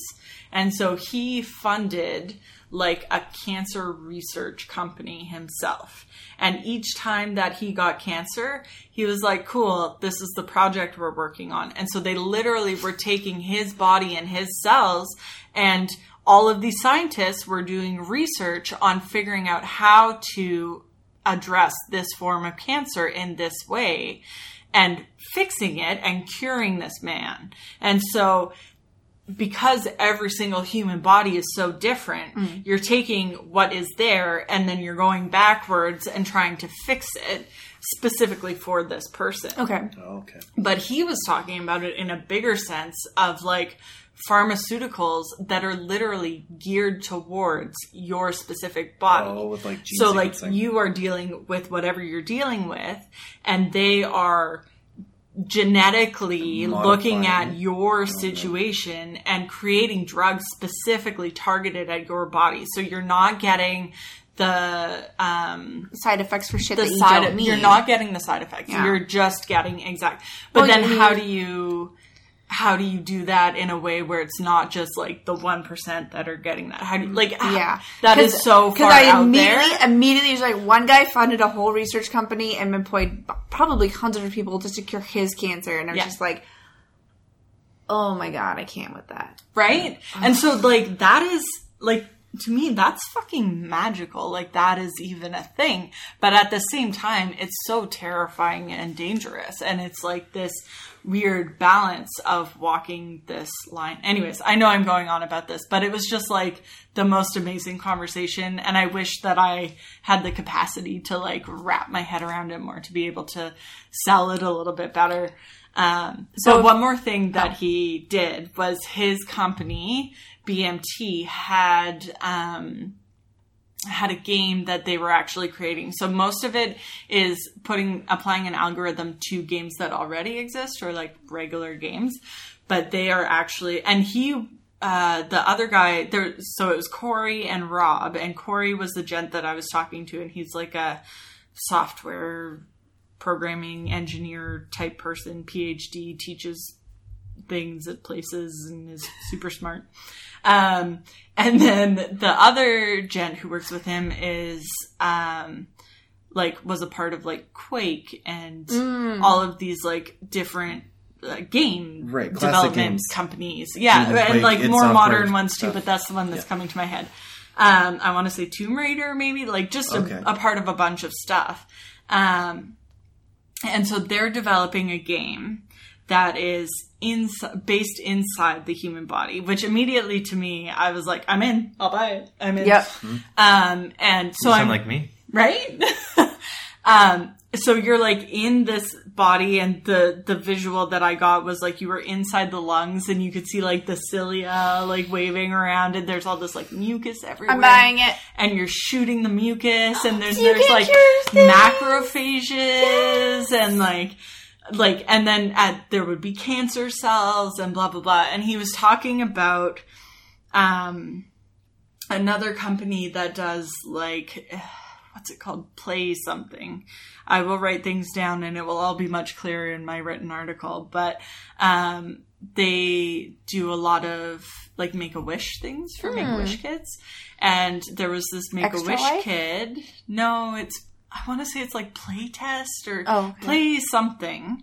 And they... he talked about how they had a kid who had like a terminal brain tumor or something. And, he was a Make-A-Wish kid, and I guess they have like different degrees of Make-A-Wish kids. If you're like nearing the end, then there's like, you know, TikTok, you gotta make your wish pretty quick. And so this kid, his wish was to, be a part of developing a game so that he could play a game where he was fighting his cancer. And so they came in. Yeah, I know. They came in child. With this game that I got to see where they're shooting mucus and cancer cells and there's macrophages, blah, blah, blah. And this kid got to play this game in a gaming studio where they're developing all of the shit, so his dreams were coming true, where he's fighting his cancer. And so when he's playing it, he is literally killing his cancer cells as he's playing. That's how it feels to him. And he walked away from it feeling totally empowered that he was doing something to fight this battle for his own body. Blah. And so became more involved with them in this game and has come back repeatedly and blah, blah, blah. And the whole, like, magical thing about it is not only is this an educational game about actually doing this, but it's also empowering this kid to feel like he can do something against this horrible disease that is just a life destroyer. And... it's providing him with this pinnacle of hope. It's providing him with something that he can look forward to. And they made a point of being like, you're going to have to like help us keep working on this. So we'll see you in a few months kind of thing. This kid fucking does not have cancer anymore. Shut the fuck up. No. He went from having terminal brain cancer to not having cancer. And I don't know what happened in between, but he definitely got to play this game where he is fucking killing his cancer on a screen. Like, I don't know. It felt pretty magical. And the podcast is now over. Right? Right? I can't do anymore. Nothing else matters other than this fucking game.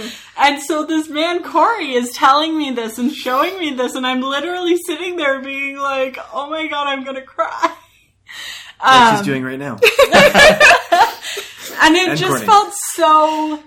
We're manly, though. I don't know. I'm okay. Barely. It just felt so...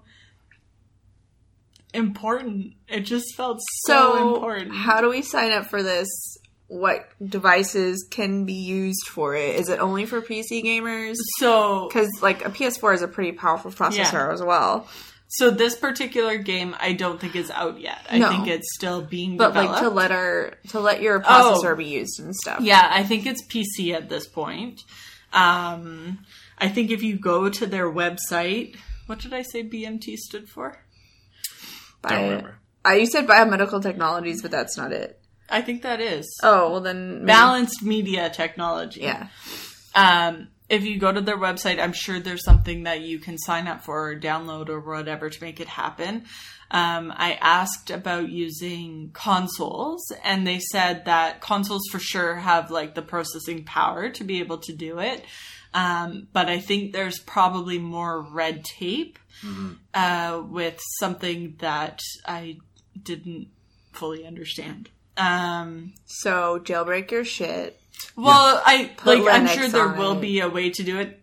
And I want to say that there was like some sort of like Twitch type of interface that allowed you to be a part of it type of thing. But I don't know. I'll see if I can have more details in the write-up that I do, because I think it's fucking important, and I think it's dangerous. I think it can go either way. I think it's coming from a place of altruism and wanting to make a difference and do good and be better. And I think that it could very easily be manipulated to... But that's true for any data gathering. Exactly. Science is not good or evil. Science is science, and then what people do with it is based on their morals and ethics. At what point do you stop, and how far do you push it? And we had that conversation. Like it was super interesting. Anyways, I'll stop.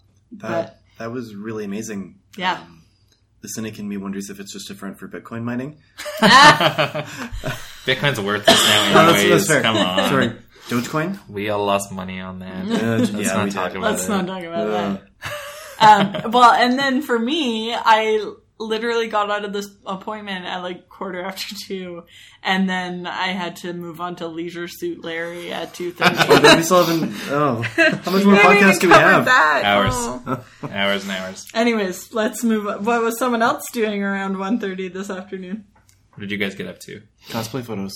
Yeah, we went cosplay hunting, saw some cool cosplays, talked with some cool amateur photographers in that area, and then I think we wandered back down and sat down. Took a bit of a break. I needed to sit.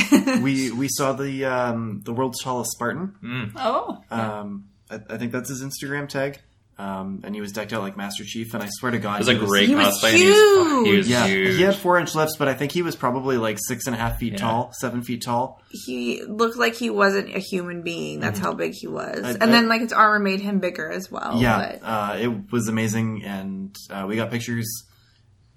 There was a dog who will be on our Instagram with their owner, and she was dressed up as a Titan.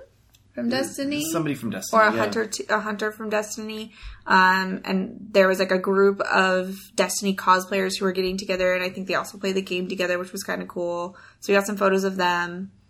And then we went to the PUBG thing with you guys. Yeah. So you did your Leisure Suit Larry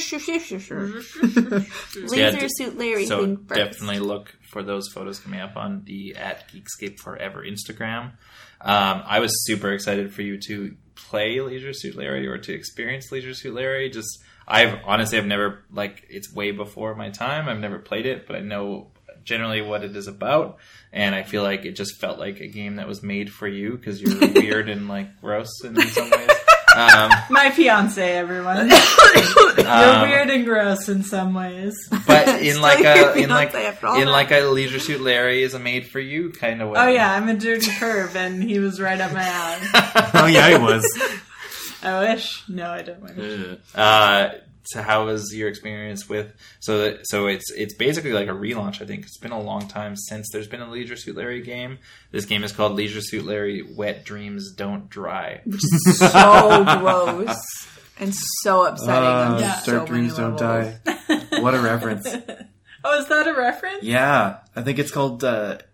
It's like a sweary game, I think, called D4 Dark Dreams Don't Die. A swearing game? Sweary. It's like a developer. Oh. Yeah, I think that's what it is. And it's, from what I recall, not very good. Okay. But it, like, meme level bad.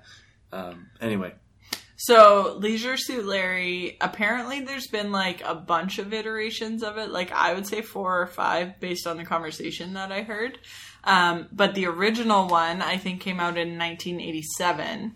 And it's about this guy who's like thinks he's all that in a bag of chips and can pick up any lady he wants, but he's like a 39-year-old virgin who thinks that he's the shit. Every lady's dream. Milady. I don't know if he actually is a virgin or not a virgin. He sounds like a neckbeard, fedora-wearing gent. Fuck, I bet he wore a fedora in the original one. I was surprised he wasn't. That's where they got the inspiration from. So, sorry, when was the first game? 87. And he was 39 years old then? I don't know how old he actually was. Oh, he's like a Simpson, doesn't he? I mean, yeah. So he's probably got to be what, like... He would have been 8 in the original one then. Yeah. Or 60-something now. So he has time traveled. And oh, really? Yeah. Oh, my God. That's amazing. We don't even get it. Like, that is not what the game's about. That's just the excuse that they've used for the guy from 1987 to show up in 2018. Nice. Does he try to talk to you when your earbuds in? When your earbuds in? You know how, like, to avoid talking to people, you put your earbuds in, and you're like, fuck off, I have earbuds in. Oh. And guys come up and try to talk to you anyway, and you're like... I never have that problem. No. You don't have that problem? I'm shocked. No. So he has... he wakes up in this, like... research facility or something, and it's dark, and he's like, oh baby, like, what's going on here? Why is the bed so hard? What's happening? Oh. And then he, like, realizes that he's not in a bed, he's in this, like, random warehouse or something, and then he, like, goes out onto the street, and there's, like, he's on the street in front of his old haunt, which is this bar called Lefties, and it's like, I mean, 30 years later, and so, like, everything's really derelict, and, like, they're trying to build condos there now, and, like, things are falling apart. He goes into the bar, and there's a woman leaning against the wall talking on her cell phone, and she's, like, FaceTiming someone, talking about some dude who was hitting on her, who she, like, wouldn't give the time of day to, And so he, like, goes up to her and he's talking to her, but she's talking to her friend on the phone, and he thinks that what she's saying is about him, but it's not. And then she's like, ugh, I gotta go. This guy keeps talking to me. And you're like, oh my God, that's real life. Like, it is. Yeah. Yep. And, I feel that. Right? No. Oh. Well, you guys shouldn't talk to girls if they're FaceTiming people. I mean, yeah. That's just rude. Don't be talking to bitches anyways. Come on now. Okay. Sure. Anyways, and then, so she starts going off about Timber and Farcebook and Instacrap and all the stuff that's on her, all these apps that are on her phone. And, of course, that's a play on Tinder and Facebook and Instagram, in case anybody didn't get that last one. Thanks for... You're welcome. And I think Instacrap is super clever because everybody Instagrams while they're in the bathroom. While you're, like, taking a pee, you fucking Instagram. Everybody does it. Nobody talks about it. Except people do talk about it because I know that everybody does it. And so... Anyway, so blah, blah, blah, and then he goes over to the bartender, who is also from, like, the original bartender, and on the wall there's a painting that's, like, an 8-bit painting of, like, a sexy, laid-out lady in red and skin, and you, like, can barely make out that it's a lady because it's so, like, 8-bitty. And it turns out that is, like, a reference to the original game. That was a person that was in the original game. La la la. So then something happens. He ends up with a cell phone. It's a prototype cell phone that needs to be gotten back to the owners before the keynote. And so he, like, takes it back to the, like, head office, and it's this very phallic building that is obviously a cock and balls. And the symbol on the building is, like an apple, but it's like an apple symbol, but it's not. It's, I think the company's called Prune, and it's this, like, fruit, but then it clearly looks like a vagina. Like, it looks like lips of a vagina. And I was like, oh, I wonder. And then I was like, oh, wait, no, I know what game this is. That's definitely meant to look like a vagina. And then he goes into the building, and the boss, whose name is BJ for Bill Jobs, yes. Is, like, his office is at the top of this tower. And would you call him the head honcho? Oh, they probably do. Oh, and then at the very top of this tower, there's a fountain. Of course. So, like, on the outside. So, anyways, he has to go up to meet him in his office to bring him this prototype. And the elevators are, like, the prune symbol. And so the elevator doors open up. Like, it's just so ridiculously sexual. And then... Oh, and then the assistant to BJ is this, like, super hot lady. And so... I guess the story ends up being that Larry wants to go on a date with this lady, and she says she'll only do that if he gets 90% on his timber. And so then he has to go on all these, like, Tinder dates and try to do well. But, of course, everything does not go well for Larry. And the whole point, like, the big thing in the game is that he's kind of, like, this sad sack loser and, like, can't get a break and is also super cheesy and kind of creepy. And, you know, he's just that guy. And so I think in comparison to the first game, they said that they made him a little bit more, what's the word where, like, you, not that you feel sorry for him, but he's a little bit more, not relatable, but yeah, sympathetic. Yeah. 'Cause I guess, he was probably just pretty skeezy in the first one. And so they made him just kind of a little bit more pathetic. And the joke is always on him. So I wonder if in the first one, like, maybe sometimes it was on the woman, which would totally or not fly. Or he was just super rapey in the first one. I don't know. Yeah. But, yeah, it was pretty funny. At one point, he, like, goes into the sex shop and there's all these, like... There's, like, a unicorn where the horn is a dildo, and there's... I feel like we've been in that shop. Probably. And, like, the handles on the door to go into the place are sperm. Of course. And then there's, like... a three-titted, like, blow-up doll that is apparently a reference to, I think, the first game. I don't know. Total Recall. Oh, maybe. Is that a thing? Yeah. Okay. Three-breasted hooker. Oh, I feel like maybe I know that reference from Rick and Morty. Maybe. Probably. Yes. Yeah. Yeah. So, and the, like, interview itself, it'll be interesting to see how it turns out. It was a little bit awkward. I felt a little bit... I mean... I was super stoked to find out more about this game. And then I literally left this interview where I've just been told that a kid is cured of cancer because he had hope from playing a video game. And now I have to go figure out a video game about, like, dicks and blowjobs. And I'm like, like, how do I flip my headspace to be here right now? Right? Cognitive dissonance. Oh, and then so I get in there and the PR guys are really nice. And it's like this young German man who is one of the devs. And Did you tell him that when you came in? No. But this was the first time that I was like, you know, I just need to ask a really noob question and maybe you can help me clarify this. What is it that all of you do? What is the difference between a developer and a producer and a, like, whatever? And then they, like, spelled it out for me. Oh. And we're like, you know, it's like when a book publisher, there's, like, the author, and then there's the publisher, and then there's the marketing. And I was like, oh my God, that makes so much sense. Did they give you an org chart, too, while they were at it? A what? An org chart?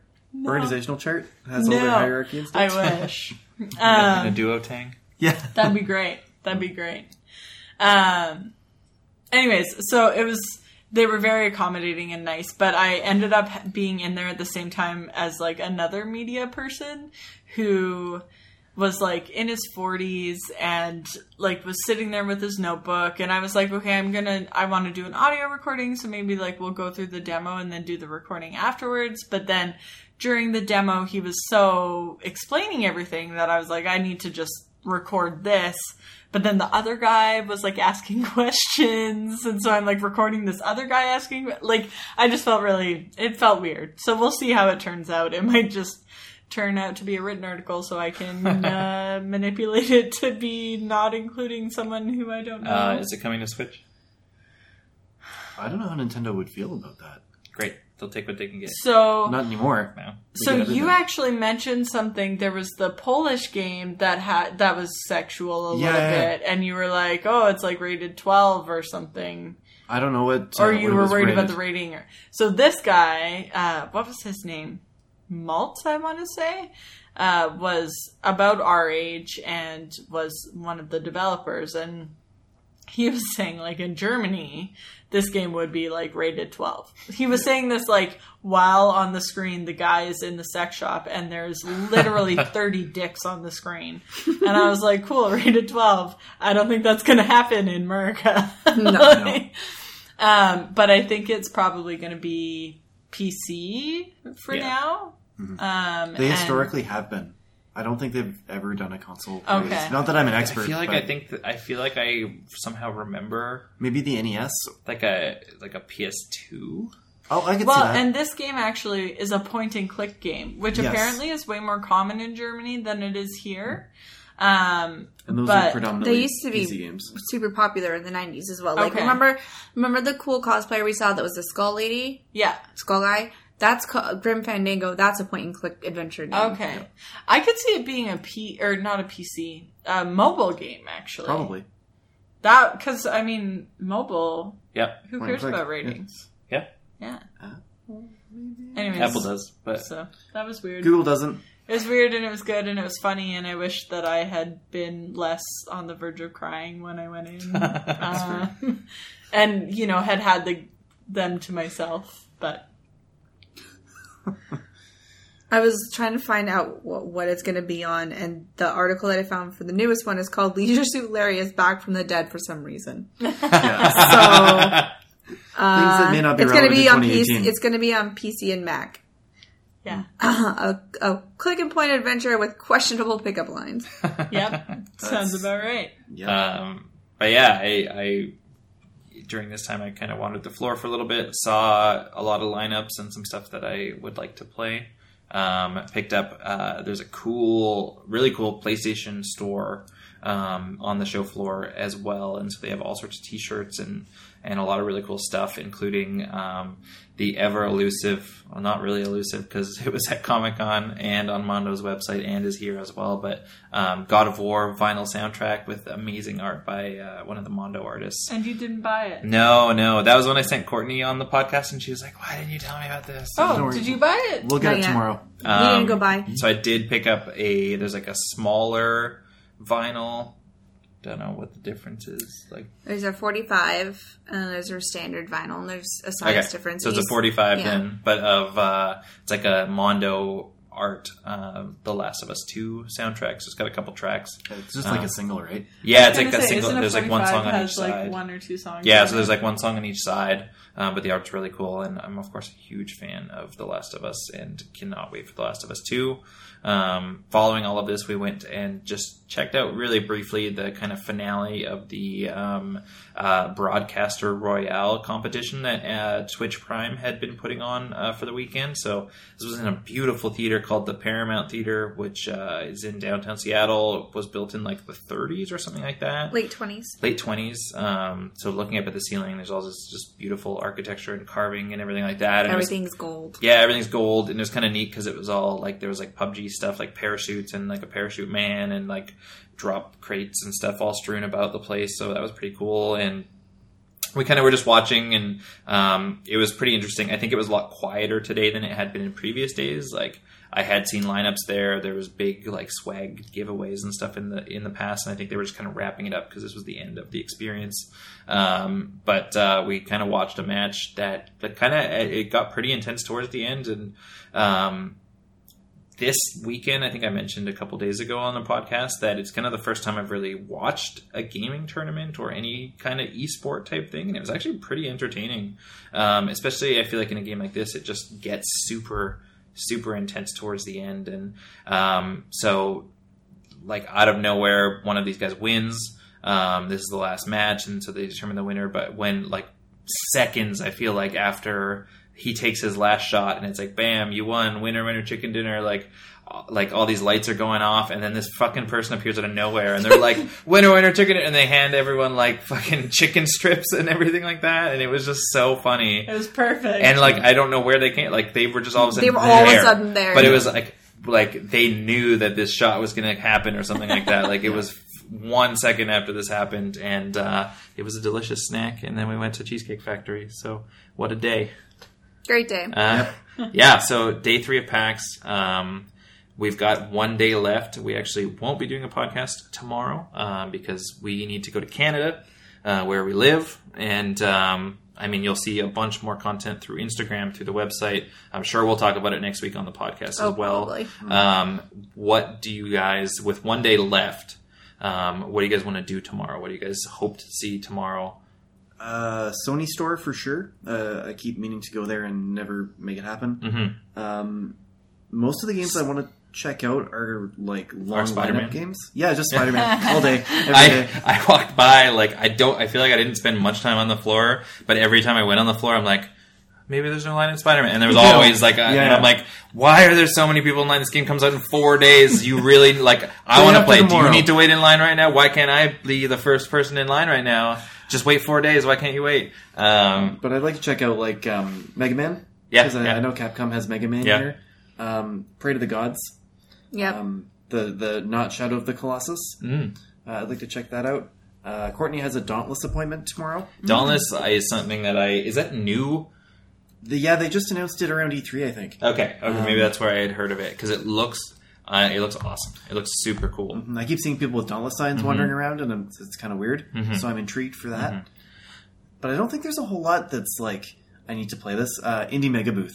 Indie Mega Booth looks awesome. I just want to like do a round of the whole thing and play every single fucking thing. I did a quick walk around today, and one of the things we were talking about earlier as well is like, this place feels so much different than something like Comic-Con, where there can be things that are so interesting, but it's just like passed over because it's like at somewhere like SDCC or any kind of comic convention, it's a dude at a booth that's trying to tell his story, and people ignore it because, hey, there's something flashy over here. But at an event like this, and especially, you know, in a place like Indie Mega Booth, where you've got this tiny area that's filled with like 50 fucking indie games, but each of them has a TV playing a trailer, and each of them looks so different and so unique and so cool. Like, just like, I would love to spend it, just spend a whole day in that area. Like, it was unbelievable, and everything looked so different.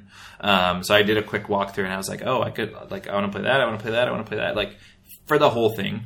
So I don't know how much we'll actually get to see, but I definitely want to go in that area as well. TikTok is on my list. TikTok looks awesome. Really cool co-op game. I want to know more about it. We tried sitting in line for it a couple times today, and like, it just, like, the first time I went over to it, it was mobbed. The second time, like, these guys, I guess, have been kind of like hogging the demo, which is whatever. They only had like one setup. Iron Curtain looks interesting and funny. I love me some Curtain. Iron Curtain. I think it's remember that Curtain. One too. Is it Irony Curtain? I think so. Iron Curtain. I saw Iron Curtain. I thought it was Irony Curtain. That's funny. It is Irony Curtain. It is Irony Curtain. I think I forwarded it to someone. I got the email for it. I think I emailed them, and I just don't think I didn't hear back or I didn't see it, because my email is fucked up. It's not even a thing anymore. But I love me some Soviet era shit. Mm-hmm. If it's, I don't know. I love it. Papers, Please. Yes, please. Mm-hmm.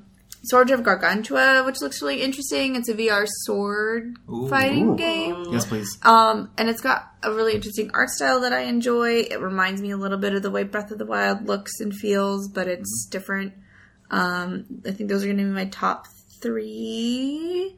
There's something also called Falcon Age that I wandered by and saw, and all I saw was that you could have a pet falcon, and I'm so down. I've wanted to be a falconer forever. And now you can. And I was like, can I have a VR falcon that won't shit on everything? Yes, please. Also, if I can get time to get into Pathfinder Kingmaker, I would like to actually try and play it some. I walked by a ground today, and it looked super cool. It's so much fun. Yeah, it looked really neat. It's a lot of fun. I definitely recommend it. I'm working on that article. It should be out soon to those lovely people. I would love for you to check out Torchlight Frontiers as well, just because I remember you weren't super stoked on it. I want seeing the trailer, and I've heard some people talk about it on the show floor, and it seems like it's getting really solid buzz. So I think it would be cool to hear what you think of that, because I know you're a Torchlight fan. And I was going to give it a fair shake because I do love that game. Yeah. I just was not really impressed or drawn in by the trailer, which I hope is just a bad marketing decision someone made somewhere and they need to get fired, but ooh, who knows? Escalated quickly. Wow. I have no time for bullshit. I wish that person didn't have a job anymore. Yeah, exactly. Don't suck at your job. Couldn't feed their family. I mean, well, that's what happens when you suck at your job. You don't get to have heat or food for your family, and they die. Oh, you've played Papers, Please. I've played a lot of Papers, Please. It's a great soothing game. How about yourself, Michaela? What are you looking forward to tomorrow? I am looking forward to hopefully getting to, walk around the floors a bit. I tried to walk around when I had an hour today, and I literally got sucked into, the first booth that looked at me, so we'll see how that goes. I feel like as I hear you guys talk about games, I'm like, oh, yeah, I wanted to try that. Oh, yeah, that looked amazing, and I'm never going to get to look at all the things. I also would like to hang around and take a lot of cosplay photos, because the thing that I look forward to about conventions is cosplay, and I have been so busy doing all of the other things that I've taken 11 cosplay photos and talked to 3 people. I'd like to try the meditation your own voice VR thing. We'll see if that happens. Orpheus? Is that what it's called? Yeah, Orpheus I think is the name of the vendor, the vending group, or the developer group. Yeah. But you're the only one I think who can go into that and not have a panic attack. So I wish you luck. Thank you. You're the only one who's shown interest into that and and not had that reaction at any rate. So. Yeah, it's definitely interesting to me, and we'll see if there's time for that. I feel like earlier today I had 7 things on my list specifically, and now I can't think of them. Now we're exhausted and we need to sleep. Yeah, from 1 o'clock in the morning. It is 1 o'clock in the morning. Jesus Christ! For myself, I think I'm going to walk by Artifact 5 more times, but the line's going to be too long, so I'm not ever going to get to play it. Keyforge, that trading card game. I did walk in there today, kind of when I was going solo, but you needed your partner, partner, my partner. We can all hit that or up. Jake, or we could just pre-order. That's what I meant by partner. Jarek. So I walked in there, and they are demoing it, but everyone was kind of paired up already, so hopefully get a chance to check that out. And then, just walk the floor, see what catches my eye, probably spend some more money. There's a cool Fallout 76 t-shirt at the Xbox booth that Michaela doesn't want me to buy, but she lost a bet and owes me a t-shirt, so I'm getting it. I think that is pretty much it. Before we go, I just wanted to say thank you, listeners, for coming along this journey with us. This has been a big PAX for us. We've got a bunch of us down here. We've all been together. We've done almost 6 hours of podcasting in the last 3 days. Which is insane. And it's felt like a lot to do, so it must feel like a lot to listen to. But I hope that you enjoyed it, and I hope that you persevered. I hope that you learned something. I hope that you found a game that you now want to play that maybe you didn't know about before. Yeah. I know I have. I've had a blast with you 3 here this week. Me too. Yep. So thank you for coming along for this journey with me. I'm never seeing any of you people again. I'm going to cry again. I'm kidding. I love you. It's fine. Thank you, listeners. Thank you, Michaela. Thank you, Courtney. Thank you, Jake. Thank you, Derek. Thanks, buddy. Games. Where can we find you guys? Oh, shit. I'm on Twitter. Oh, my God. I take everything back. We're done. I didn't know I was going first, and then everyone looked at me, and I was like, oh, no, I was going to wait. Here, you can go second. You can at Jake Skelcher. At AK Geeky Girl on Twitter. I'm at MikaMax309 on all the things, and representing on Geekscape Forever on the Instagram. You gotta say the at as well. And Instacrap, you mean. Instacrap. And I am at DCranevelt on Twitter, and I am Captain K17 across gaming platforms. But what are you on Instagram? At DCranevelt. Yeah, with that, thank you and good night, and happy gaming. Bye. Bye. Bye. You play by the rules, now that you're gonna try. Back off your rules, back off your drive, 'cause I'm sick of nothing, bitch, you stay alive. Leave me alone, not asking a lot, just the one I free control. It's all I want, it's all I want, it's all I want, it's all I want. I said it before, I say it again, if you could just listen and